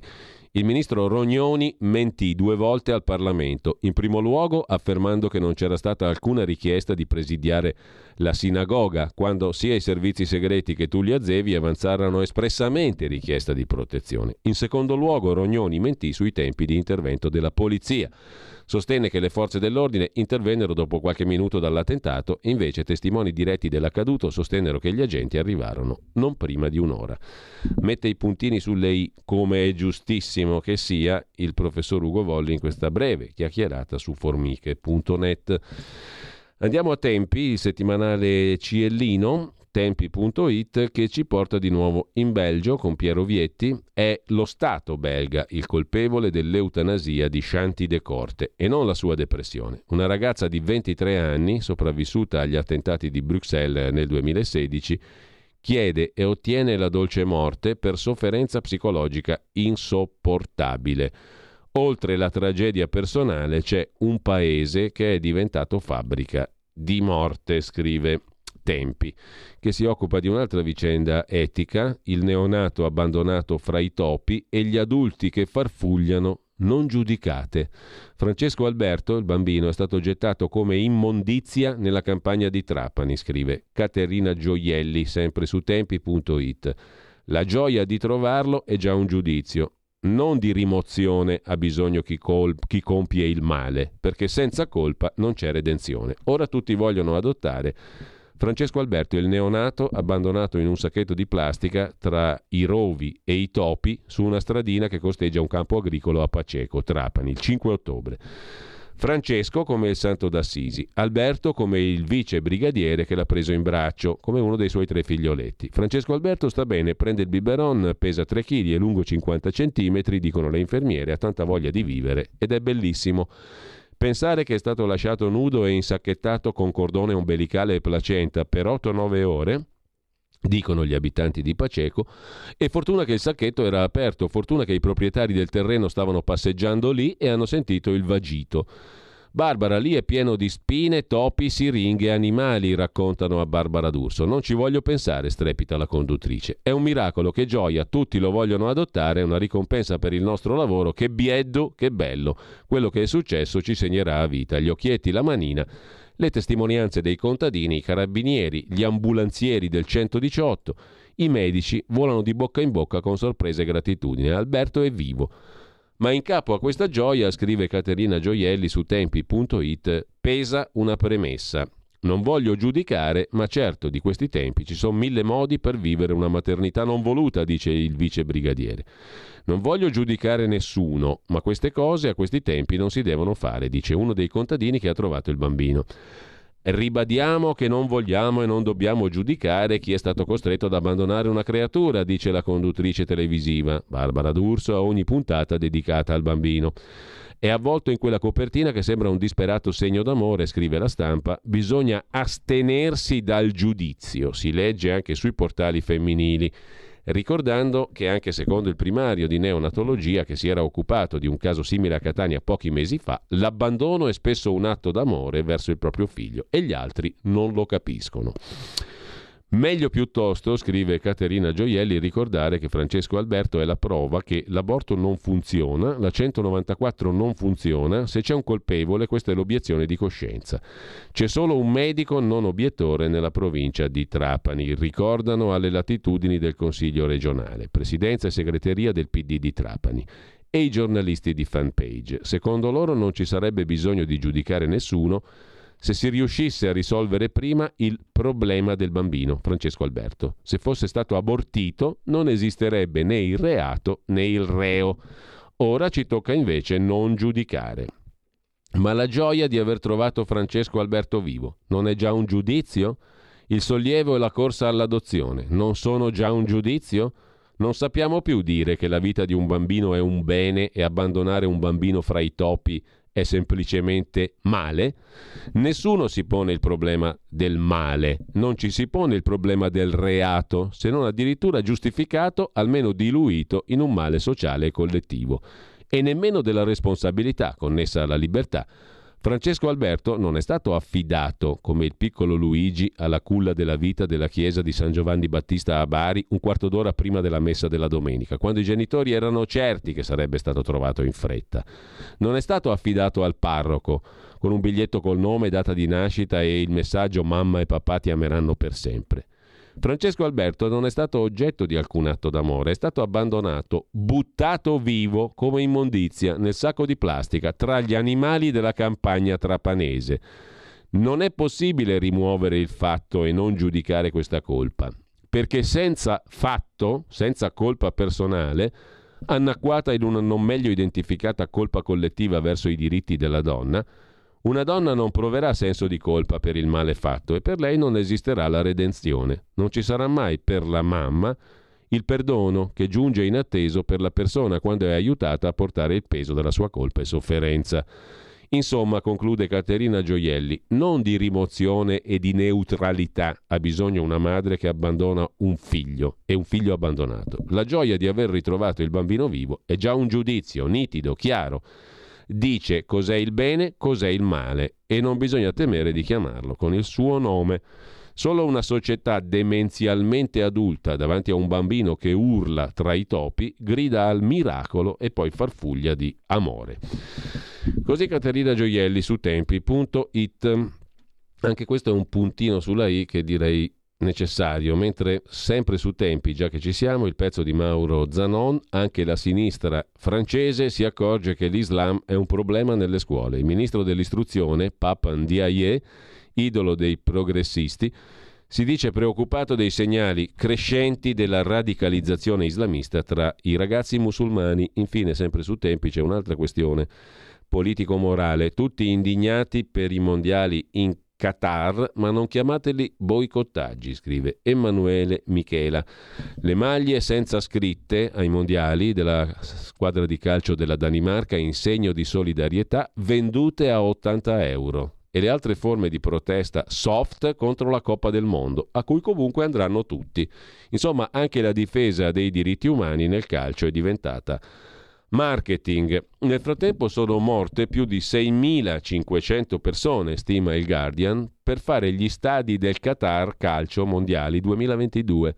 Ma a quasi un mese dall'inizio della manifestazione, venti novembre, tutto fila liscio verso il calcio d'inizio e il mezzo silenzio con cui il mondo del calcio vive l'attesa di questo evento è la radiografia di un settore che ha barattato di sé in nome dell'apparenza troppo. Prendi la Danimarca. Settimana scorsa la Hummel, azienda che produce le divise della nazionale di Copenaghen, ha presentato le maglie con cui la Danimarca giocherà la Coppa del Mondo. La prima è tutta rossa, la seconda tutta bianca. Niente inserti, né loghi, né sponsor, niente nomi sulle spalle o altro. In segno di protesta. Non vogliamo essere visibili durante un torneo che a migliaia di persone è costato la vita, ha scritto l'azienda Hummel, con un tweet ripreso da tutti i giornali di informazione sportiva, della serie cerca visibilità facendo credere che non te ne frega della visibilità. Non bastasse, ci sarà pure una terza maglia, nera, il colore del lutto, hanno detto i danesi, appena prima di metterla in vendita sul sito della Hummel, al costo di ottanta euro. Le jersey valgono come capi di moda ormai, pure quando hanno scopi nobili. Lecito chiedersi se davvero la nazionale danese avrà modo di indossarle tutte e tre nell'arco del torneo, ma forse l'obiettivo principale di quelle casacche non era quello. Il boicottaggio sobrio di danesi e tedeschi, un fattore di marketing, anche quello, terribile ma vero diremmo. Mentre apriamo anche un altro capitolo, quello degli scenari geopolitici più complicati, l'avvertimento di Kim Jong-un, in, il leader della Nord Corea, non c'è bisogno di trattare con il nemico, rafforzeremo le operazioni nucleari. Sono state diffuse le immagini di Kim Jong-un mentre supervisiona un addestramento militare della divisione operativa nucleare tattica. Il presidente ha spiegato che quello lanciato il quattro novembre scorso fu un razzo balistico a raggio intermedio di nuova concezione. Su Corea del Nord e Russia, che si avviano verso un'alleanza due punto zero, si sofferma Federico Giuliani su insideover punto com. Questa spada simboleggia la forza, la mia anima, quella del nostro popolo che ti sostiene. Era il venticinque aprile dell'ormai lontano duemiladiciannove quando Kim Jong-un pronunciava queste parole a Vladimir Putin. Al termine del loro primo incontro in assoluto, il presidente della Nord Corea regalò a Putin una spada coreana. Il capo del Cremlino offrì a sua volta un dono altrettanto emblematico, un set da tè, accompagnato da una sciabola russa e dalla promessa di visitare presto la Corea del Nord. La pandemia di Covid avrebbe impedito a Putin di essere invitato in Corea, ma in quell'occasione i due si piacquero e si impegnarono a rafforzare i legami tra i loro paesi. Oggi Kim e Putin sono ancora più vicini, scrive insideover punto com, un po' perché russi e nordcoreani sono sempre stati in simbiosi dai tempi dell'Unione Sovietica e poi perché lo scoppio della guerra in Ucraina ha costretto la Russia a spostare il baricentro verso l'Asia. Pyongyang chiama, Mosca risponde. C'è poi un accordo tra Cina e Corea del Nord che cambia gli equilibri globali, lo sottolinea sempre su Inside Over Federico Giuliani, che ricorda l'undici luglio del millenovecentosessantuno, quando Cina e Corea del Nord firmarono il Trattato di mutuo soccorso e cooperazione sino-coreano, in piena guerra fredda e pochi anni dopo la fine della guerra di Corea. Nella penisola coreana clima tesissimo. In Corea del Sud il nuovo leader Park Chung-hee sollecitava un aumento delle spese militari e inaspriva la politica contro la Corea del Nord. Il governo nordcoreano temeva un attacco della Corea del Sud e decise di rivolgersi ai suoi unici due partner dell'epoca, Unione Sovietica e Cina, per chiedere un supporto preventivo. Anche oggi il rapporto tra Cina e Corea del Nord è un rapporto di ferro, scrive insideover punto com. Un accordo segreto, fra virgolette, tra Cina e Corea cambia gli equilibri globali. Cosa non torna invece nell'esplosione del ponte Kerch? Se lo chiede Francesca Salvatore, sempre su insideover punto com. In un conflitto che assume sempre più le sfumature della regola del sospetto, occorre chiedersi a chi giova realmente quella struttura in fiamme, ma soprattutto chi ha interesse che l'opinione pubblica internazionale pensi in un modo piuttosto che in un altro, nel mare magnum della guerra di informazione alla quale assistiamo da febbraio. E eh, sempre da insideover punto com vi segnalo un altro pezzo, è sempre Francesca Salvatore a scriverlo, sul personaggio generale Sergei Surovikin, classe millenovecentosessantasei, noto come il generale Armageddon, promette bene, che è il nuovo comandante russo in Ucraina, nominato da Putin, ennesimo colpo di scena al vertice delle forze armate russe nell'ora più buia per la Russia. Il generale Sergei Surovikin, appunto nuovo generale, nuovo comandante delle operazioni in Ucraina, è stato aggiunto all'elenco delle sanzioni dell'Unione Europea perché è responsabile del sostegno eh, del sostegno attivo e dell'attuazione di azioni e politiche che minacciano l'integrità dell'Ucraina. Si tratta di un veterano, sebbene molto più giovane di tanti altri leader militari. Nel suo curriculum la guerra civile in Tagikistan, anni novanta, la seconda guerra in Cecenia, l'intervento russo in Siria nel duemilaquindici. Ma soprattutto il suo nome tornerà alla memoria di molti a proposito del golpe del millenovecentonovantuno, quando guidò personalmente una colonna di veicoli blindati contro la folla russa, schiacciando manifestanti. Quanto basta per diventare un pluridecorato e eroe della Federazione Russa nel duemiladiciassette. È il nuovo capo delle operazioni in Ucraina. A proposito di Ucraina, è stato Trump a dire: negoziati adesso o ci sarà la terza guerra mondiale. È necessario che Russia e Ucraina, lo riporta in particolare l'agenzia A D N Kronos, avviino immediatamente dei negoziati, altrimenti la crisi potrebbe trasformarsi nella terza guerra mondiale. Questa è l'opinione dell'ex presidente degli Stati Uniti Donald Trump. Ora abbiamo una guerra tra Russia e Ucraina con potenzialmente centinaia di migliaia di morti. Dobbiamo iniziare immediatamente a negoziare per una fine pacifica della guerra in Ucraina, ha detto Donald Trump. O finiremo nella terza guerra mondiale e non rimarrà più niente del nostro pianeta. Te capì? Mentre a proposito di Ucraina vi segnalo su La Stampa di Torino di oggi, pagina quattordici, un'intervista a Sergei Bondarenko, storico, ricercatore di Memorial, l'organizzazione non governativa russa che è stata premiata l'altro giorno con il premio Nobel per la pace. Tra gli storici che hanno reso grande questa organizzazione non governativa, Sergei Bondarenko oggi vive da esule a Berlino. Quella di Mosca è una dittatura assoluta, dice Bondarenko, e l'Occidente aiuti chi si ribella alla guerra. Il Nobel per la pace, insieme a ucraini e bielorussi, è la prova di un fronte comune.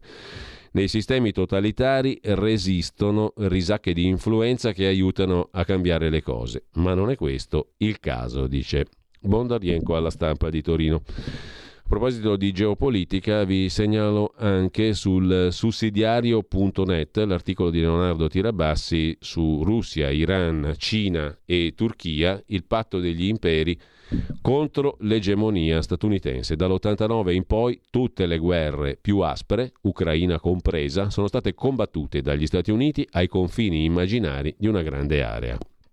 La guerra in corso in Ucraina, scrive Tirabassi su il sussidiario punto net, mostra ogni giorno caratteristiche sempre più pericolose. Era cominciata come una guerra limitata.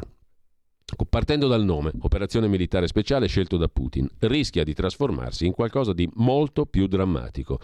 Con disinvoltura si parla di armi nucleari tattiche, come se fosse possibile l'impiego dell'atomica. Ma com'è successo che si è arrivati a infrangere, per fortuna per ora solo a parole, il tabù dell'atomica? Il fatto è, scrive Leonardo Tirabassi, il fatto è che la guerra in Ucraina è una strana guerra intrapresa dalla Russia, a cui hanno risposto non solo Kiev, ma Stati Uniti e NATO. Per la Russia gli obiettivi immediati sono due: riprendere il controllo di terre a maggioranza russa in Ucraina, impedire che la NATO si espanda fino ai confini. Perché la Russia non si sente solo erede dell'Unione Sovietica, ma dell'impero zarista, quella Russia che come simbolo aveva ed ha l'aquila bicipite, lascito dell'iconologia bizantina, che guarda a Occidente come a Oriente, stato più esteso del mondo. Va da Vladivostok a San Pietroburgo, dal Baltico alla Crimea, centosessanta etnie, il venti per cento della popolazione non è russo. E le cose sono drammatiche nelle zone di confine.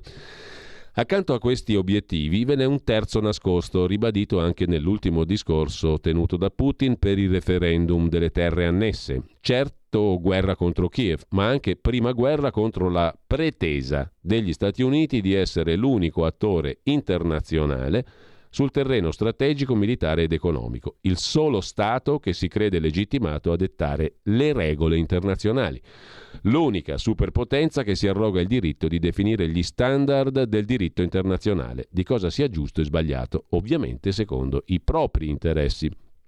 Da qui, come esempio di arbitrio, il riferimento di Putin all'uso dell'atomica a Hiroshima e Nagasaki, uso non certo giustificato da motivi militari.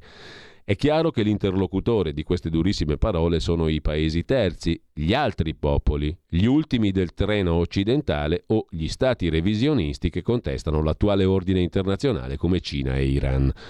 Due conclusioni, scrive Tirabassi su il sussidiario punto net. La prima, per la Russia la guerra è sì limitata ma ha valore esistenziale, ha cioè i colori della necessità, perché è identitaria e c'è in ballo il ruolo di potenza mondiale. Si capisce allora la contraddizione della difficoltà strategica di Putin. Come si può condurre una guerra non più scelta ma necessaria per la vita con mezzi limitati, non chiamando l'intero popolo alle armi, come la retorica della grande guerra patriottica contro i nuovi nazisti vorrebbe? E come si può trattare, cioè fare compromessi con un nemico descritto come assoluto? La seconda questione, la Russia certo non è potenza economica e nemmeno a quanto sembra dotata di forza militare in buona salute, ma con questa guerra e la chiarezza di intenti che Putin dimostra vuole ritrovare un ruolo chiave contro l'egemonismo americano nel mondo. Se le cose stanno così, comunque vada in Ucraina, possiamo dire che siamo al primo atto della sfida. Basta aprire l'Atlante geografico, da una parte gli Stati Uniti e i suoi alleati, dall'altra Russia, Cina, Iran e perché no Turchia, paesi diversi con interessi non completamente omogenei, ma tutti euroasiatici, tutti ex imperi, mai stati colonizzati, tutti stati autoritari, tutte potenze regionali se non mondiali come la Cina che contestano l'ordine attuale a favore del multilateralismo. Sarà una suggestione accademica, ma non possiamo fare a meno di ricorrere a una citazione, scrive eh, in prima pagina, mh, eh, in primo piano su Inside, eh, chiedo scusa, sul sussidiario punto net, eh, ancora Leonardo Tirabassi. Sarà una suggestione accademica, ma non possiamo fare a meno di ricorrere a una citazione. Con le parole del geografo Alfred Mackinder alla Royal Geographic Society nel millenovecentoquattro, Chi controlla l'Est Europa comanda l'Heartland, chi controlla l'Heartland comanda l'isola mondo, chi controlla l'isola mondo comanda il mondo. E questa è la posta in gioco. Le principali guerre dal crollo del muro di Berlino non è un caso che si siano combattute ai margini di quell'isola mondo, nelle terre di confine degli ex imperi. Paesi balcanici, Iraq, Afghanistan, Siria, Georgia, Cecenia, Armenia, Ucraina due volte, archi di disordine che circondano l'Eurasia. Andiamo velocemente, vi segnalo ancora sul sussidiario punto net il pezzo di Paolo Raffone tra Ucraina e le elezioni di mid-term, i signori del capitale, la finanza, per l'Unione Europea preparano i nuovi anni trenta. Putin rafforza il fronte ucraino, gli Stati Uniti stanno implodendo al loro interno e intanto le grandi banche di investimento fanno il loro gioco. Prima puntata, su Tempi di nuovo, Leone Grotti, comprando il gas dell'Azerbaigian, l'Europa legittima il regime, Azerbaigian.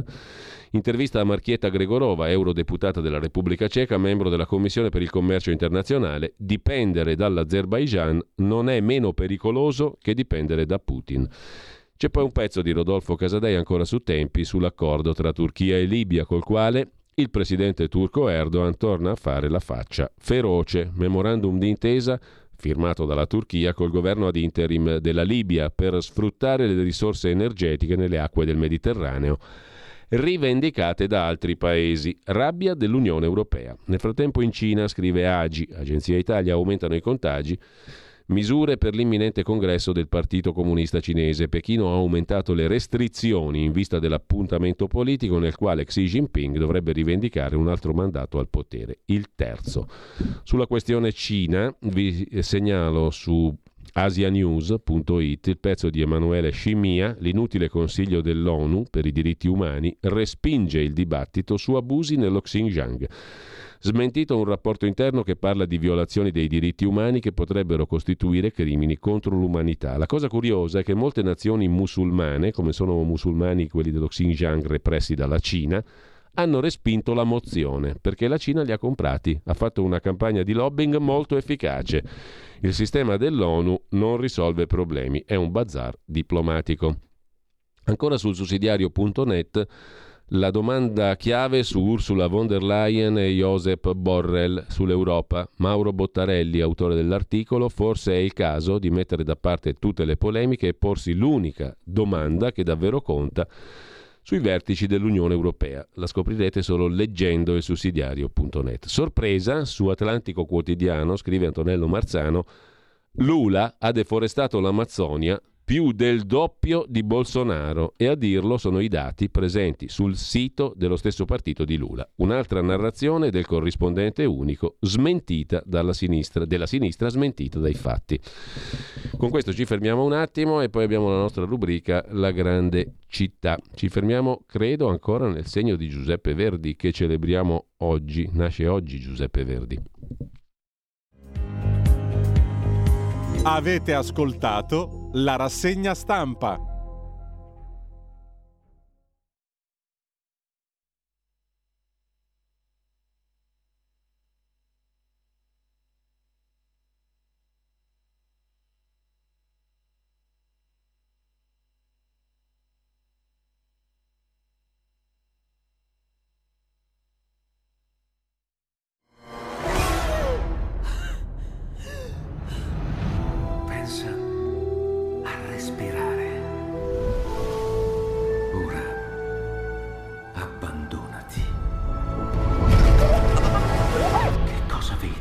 Luce, oscurità, l'equilibrio. È tanto più grande. C'è stato un risveglio. Hai sentito? Conosco una sola verità.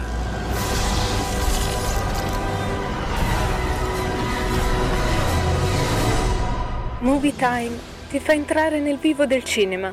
Ti fa sentire come se fossi tu il protagonista del grande schermo.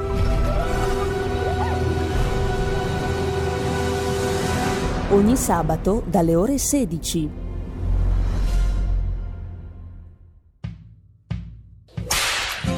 Ehi, hey gringo! Entra nel saloon tutte le domeniche a partire dalle ventidue.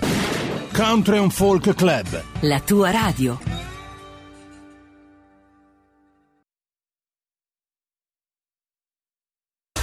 mondo oltre l'immaginazione. Un viaggio oltre ogni confine. Comincia l'avventura. Hai solo un'ora. Con Vincent. Movie Time. Ogni sabato dalle ore sedici. La prossima volta che vai in vacanza, sia così gentile da farci sapere dove va. Se ti dicessi dove vado, non sarebbe una vacanza.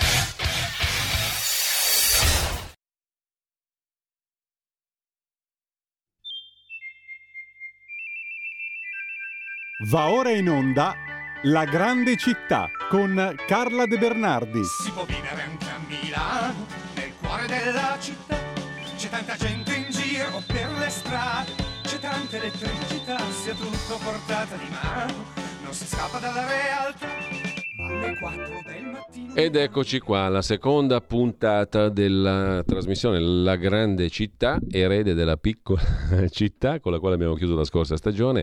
Seconda puntata, già vedo collegata con noi Carla De Bernardi. Buongiorno Carla. Buongiorno, buongiorno. Allora, prendiamo spunto dal tuo libro in questa rubrica Storia di Milano, guida per curiosi e ficcanaso, edito da Iacabook, con prefazione di Gian Giacomo Schiavi. Ne abbiamo parlato diverse volte e giustamente hai notato, tu potevi scrivere cinquemila pagine, incredibilmente sei riuscita a concentrare in molto meno una storia di Milano che è piena di spunti. Infatti qualcuno mi rimprovera che non ho approfondito troppo, ma cosa dovevo fare? Impossibile fare di più, secondo me, da lettore, e, e peraltro il tuo libro è una, una miniera di spunti anche per l'attualità, come dimostra la seconda puntata dedicata oggi alla questione di San Siro, no? Eh, nel tuo libro hai raccontato come nasce eh, e il dibattito di oggi e cosa, e cosa ne succederà di San Siro, tra l'altro. Comunque riprendiamo il filo del discorso con eh, appunto la storia della Scala del Calcio, come fu chiamata. Esattamente, esattamente. Allora anche oggi terrò degli appunti perché la sequenza temporale è importantissima. E so benissimo che chi sta, eh, conosce bene la storia di San Siro non mi perdonerebbe degli errori, quindi mi sono fatta degli appunti. Ovviamente ho ampliato molto il discorso fatto nel libro, perché nel libro ho potuto dedicare mezza pagina e invece è una storia molto molto eh, complessa. Allora, avevamo visto l'altra volta, brevissimo riassunto, che, la, che nasce nel ventisei per volere di Piero Pirelli ed è quindi uno stadio privato che mm. ha le caratteristiche di uno stadio di stampo anglosassone, piccolino, con una sola tribuna, altri tre lati, però era adibito anche a scuderie e deposito foraggi e altre cose per il contiguo ippodromo. Ehm, e quindi nel ventisei è piccolino, può contenere circa trentacinquemila spettatori. Ovviamente prende piede l'idea eh, che non ha mai più lasciato il cuore dei milanesi di andare allo stadio la domenica, o adesso ci si va anche in altri giorni, ma un tempo, se ti ricordi, ci si andava solo la domenica, sì. e ehm, viene fatto un primo ampliamento nel millenovecentotrentacinque. Il Comune di Milano aveva appena acquistato lo stadio e, e il, lo sta- allo stadio si era svolta la semifinale. Aspetta che ti abbiamo perso, Carla. Si è congelato il collegamento via Skype, non so cosa sia successo. Vediamo di ripristinarlo o al limite di fare un collegamento telefonico. Vediamo un po' cosa è meglio fare, perché vedo che l'immagine è rimasta lì ferma e bloccata. Allora, intanto diamo uno sguardo alla prima pagina dell'agenzia ANSA, riaggiornata con notizie ultime dall'Ucraina. Forti esplosioni a Kiev, un attacco aereo che continua, quello alla capitale ucraina. Le sirene d'allarme sono risuonate diverse decine di minuti prima delle detonazioni. Il lancio di agenzie proprio di stamani, di pochi minuti fa, sono almeno quattro le esplosioni che hanno colpito il centro di Kiev questa mattina, scrive l'agenzia ANSA. Vediamo dall'agenzia AGI se ci sono ulteriori notizie. La vendetta di Putin per il ponte in Crimea si sta abbattendo sulle città ucraine. Missili su un condominio a Zaporizhia, ma violente esplosioni anche nel centro di Kiev e in altre città, scrive anche l'agenzia AGI, l'agenzia Italia, in questo momento. È allerta antiaerea in tutta l'Ucraina dopo la pioggia di missili russi che è caduta sulla capitale, su Zaporizhia, su Dnipro, su Zitomir, Khmelnytsky e Ternopil. Ci sono anche notizie non confermate di esplosioni a Leopoli.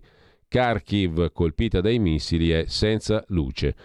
E a Kiev purtroppo ci sono morti e feriti in diversi luoghi nell'attacco di questa mattina, dice il sindaco Vitali Klitschko, secondo quanto riporta Kiev Independent. Le esplosioni, ha precisato la testata giornalistica Kiev Independent, sono state almeno cinque. Uno dei missili che hanno colpito Kiev è caduto vicino all'ufficio del presidente ucraino Zelensky, ha riportato l'agenzia russa R I A Novosti. Stamani una serie di esplosioni nel centro cittadino di Kiev. Grazie alla reazione del personale di sicurezza, io e il mio team siamo stati trasferiti nel seminterrato dell'hotel. Siamo al sicuro, ha scritto il commissario europeo alla giustizia Didier Reynders, oggi in visita nella capitale ucraina sotto attacco. Un condominio di diversi piani distrutto nel centro di Zaporizhia, ma sono diverse le città colpite, in primo luogo la capitale Kiev. Intanto abbiamo ristabilito il collegamento perlomeno telefonico con Carla De Bernardi. Carla, rieccoci sì. qua. Non ecco. capisco cosa è successo, perché di colpo non ho più visto nulla. Si è congelato e... il collegamento Skype. Ah, eh, vabbè. Per fortuna allora, abbiamo il telefono, ma ci rimane... sarà forse... Sì, prego Carla, meno, dai. Meno limpido, non lo so, non so se mi sentite. No, l'audio bene. È ottimo, per cui poi ti sentiamo benissimo. Ok, allora eravamo arrivati al millenovecentotrentacinque, quando lo stadio, che fu teatro della semifinale dei mondiali, l'Italia vinse uno a zero sull'Austria, e questo avvenne il tre giugno del trentaquattro. Nel trentacinque, ormai è comunale, c'è una prima, eh, un primo ampliamento.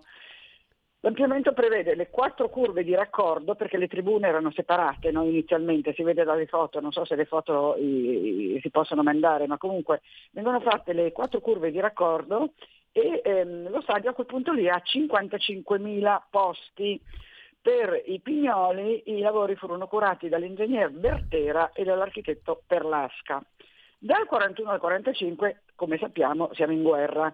San Siro si trasferisce all'Arena Civica perché ehm, non si voleva consumare l'energia eh, elettrica per far funzionare i tram che portavano i tifosi allo stadio. Quindi si trasferisce al, all'Arena e ci rimane più o meno fino a, fino a dopo la guerra. E in quel momento lì Eh, sono solo i rossoneri che eh, giocano allo stadio, eh, cioè l'impianto, diciamo, è la casa dei rossoneri. Nel quarantasette quarantotto diventa anche la casa dell'Inter, come è tuttora. Nel cinquantacinque eccoci con un secondo ampliamento, questa volta curato da Ferruccio Calzolari e l'architetto Armando Ronca. Viene realizzata la struttura che è portante per un secondo anello di tribune. All'inizio ce n'era una sola, avevamo visto, no? E ehm, questo secondo anello di tribune porta la capienza a ottantacinquemila spettatori. A quel punto, più un paio d'anni dopo, nel cinquantasette, vengono aggiunte delle rampe elicoidali che permettevano l'accesso al secondo anello, perché bisognava pure arrivarci. Nel, sempre nel cinquantasette si fa l'impianto di illuminazione notturna, mentre il tabellone luminoso elettronico viene installato dieci anni dopo, nel sessantasette. Nel novanta lo stadio viene profondamente rinnovato, questa volta al progetto degli architetti Ragazzi, Offer e ingegner Leo Finzi, e viene costruito il famoso terzo anello, sostenuto da undici torri cilindriche, praticamente è quello a cui siamo abituati sì. oggi, no? Sì. Queste torri, quattro di queste undici torri, sostengono anche la copertura dei posti a sedere. Installano dei seggiolini di colori diversi, secondo i quattro settori in cui viene suddiviso lo stadio, quindi rosso e arancione per i rettilini, verde e blu per le curve. A questo punto i posti a sedere sono ottantacinquemilasettecento e, e sono tutti coperti, quindi sono coperti da lastre di policarbonato. E, e in più abbiamo visto che l'illuminazione, queste, queste eh, come si chiamano, lastre consentono una buona illuminastro- illuminazione naturale perché diffondono la luce, e però viene appunto realizzato nel novanta sia l'illuminazione notturna che un impianto di riscaldamento del manto erboso per impedire, Milano si sa fa freddo, la formazione di ghiaccio. Ed ecco che nel novanta, l'otto giugno, viene eh, ospitata la mh, partita di apertura dei campionati del mondo, ed è eh, la mh, partita è Argentina-Camerun, che finisce zero a uno, quindi vince il Camerun. E vabbè, da allora in poi abbiamo avuto migliaia e migliaia di partite e arriviamo al duemilaotto. duemilaotto abbiamo di nuovo una riqualificazione perché la, l'UEFA chiede degli standard eh, precisi e quindi eh, i posti si riducono, non sono più ottantacinquemilasettecento ma diventano ottantamila e diciotto. Nel duemiladodici e poi anche nel duemila, eh, duemilaundici, dodici e fino al quattordici abbiamo altri lavori di ammodernamento. Tra questi c'è la sostituzione del manto erboso con un tappeto eh, misto di fibre sia naturali che sintetiche. Nel duemilaquindici abbiamo di nuovo altri lavori e eh, il, c'è un fossato tra la tribuna e il campo da gioco per chi eh, conosce San Siro e lì eh, quel fossato viene colmato nel duemilaquindici perché vengono realizzati dei ground box che sono delle... Eh, poltroncine, ne mettono circa centoquaranta, che consentono di guardare la partita praticamente da bordo campo, quindi un punto di visuale veramente privilegiato. Nel duemilaventuno Meazza viene designato come una delle sedi della eh, finale della UEFA Nations League, quindi eh, la UEFA dichiara che San Siro è assolutamente adeguato a eh, ospitare queste, queste fasi finali della, eh, della Coppa UEFA Nations League e quindi diciamo che subisce un tagliando assolutamente eh, prezioso perché ne, ne certifica la, la, la qualità tecnica e, e tutto quello che serve appunto per essere considerati degni di ospitare partite UEFA. Sappiamo che poi eh, San Siro ha avuto anche un altro tipo di utilizzo che è quello dei grandi spettacoli, no? Ci ricordiamo tutti i grandi eh, concerti che si sono svolti a San Siro e, e quindi ha anche questa seconda funzione di teatro eh, musicale eh, gigantesco. A questo punto, a un certo punto, cosa succede? Che nel duemilatredici eh, comincia ad aleggiare tra Milan e Inter l'idea che eh, debba essere ristrutturato, era cominciato ad aleggiare, ristrutturato addirittura abbattuto.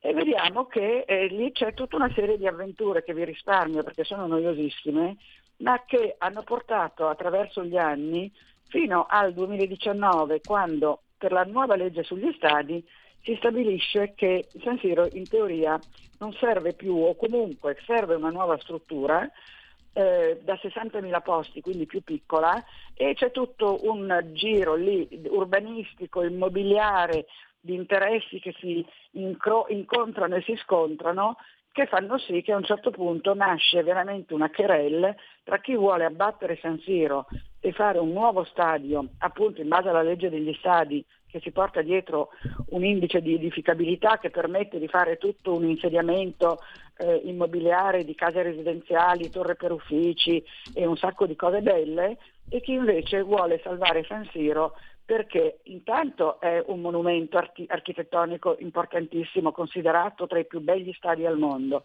ma poi, e questo è il motivo per cui io personalmente sono contraria all'abbattimento, io non entro nel merito delle sì. questioni urbanistiche, immobiliari, speculative, eh, serve, non serve, quello io non, non ho competenze per dirlo.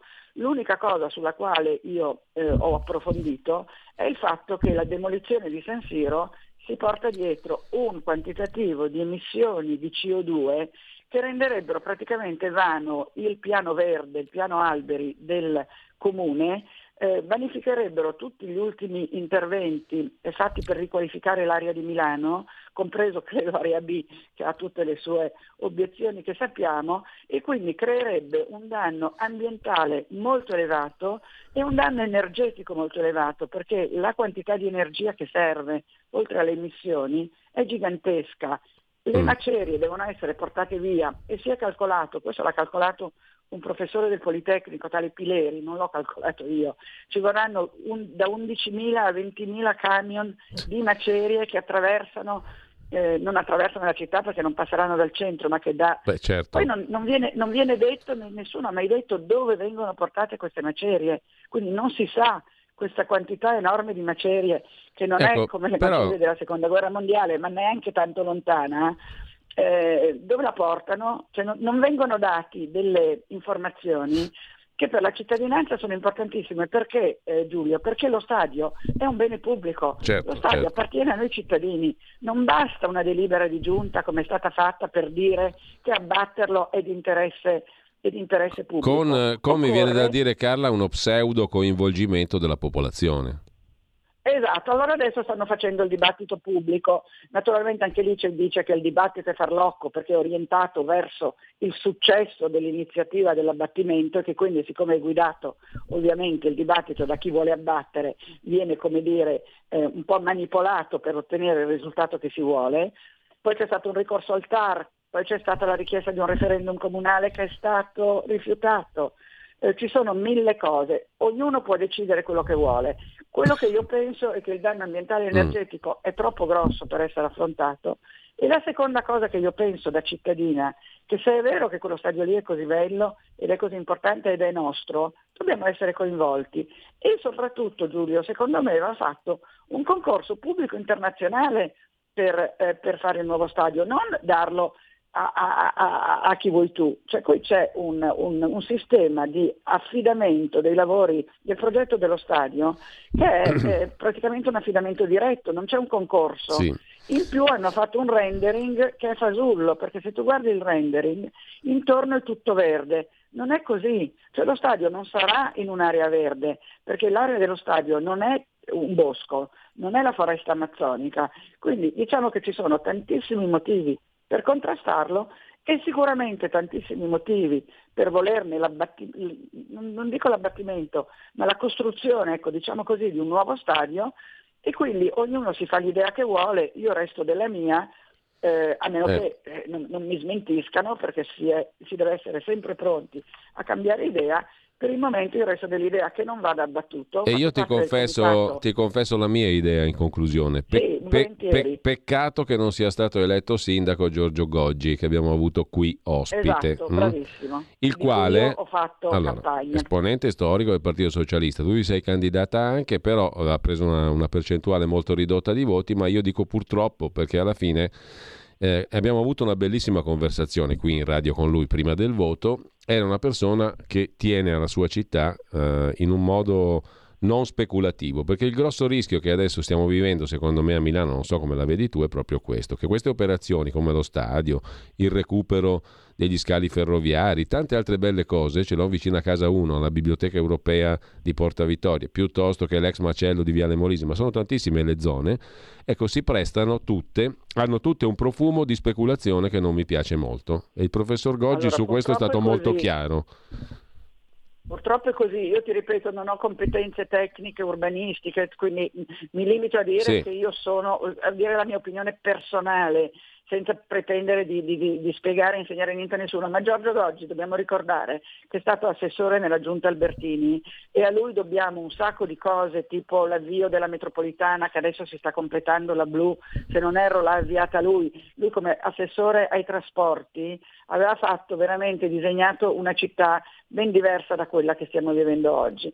Si vuole trasformare Milano in una specie di megalopoli, cosa che non è, eh. e la si sta un po' privando della sua identità proprio allora. per costruire e costruire e costruire e costruire. Ecco. Esatto, allora hai fatto il punto in maniera sintetica, io ti ringrazio anche per questo, Carla. Eh, dobbiamo salutarci, sono Dipende già le nove. La mia opinione personale, eh. io non no, no, pretendo certo. di, Com- di pontificare su nulla, che sia chiaro. Come ho espresso la mia, era un'opinione da cittadino, è una tra le tante esatto. opinioni ognuno possibili. Ognuno si faccia la sua, però io chiedo certo. solo una cosa, alle persone che vogliono mantenere San Siro o demolire San Siro, che si informino, c'è una quantità di materiale informativo gigantesca, non limitatevi a leggere i titoli dei giornali perché sono fuorvianti. Giusto, eh, solo questo. Corretto, grazie mille a Carla De Bernardi. Grazie, mi spiace per l'interruzione, un bacio. Grazie davvero, la nostra pic- grande, stavo per dire piccola, ma piccola grande città, grande città, torna lunedì prossimo nove e quindici. Grazie Carla. Tutti gli ascoltatori. Brevissimamente avremo dopo di noi eh, Alessandro Panza con la sua rubrica Orizzonti Verticali, piena attualità politica, e poi non perdetevi Pierluigi Pellegrino oltre la pagina. Tre ospiti, si parla anche di Wellbeck, ma tre ospiti, uno più interessante dell'altro. Buona prosecuzione di ascolto su Radio Libertà. Avete ascoltato La Grande Città con Carla De Bernardi. È la gente che vive, che lavora, che si diverte, che respira in mezz'ora da Piazza del Duomo. arrivi dove vuoi. Ma alle quattro del mattino Milano diventa un posto molto strano.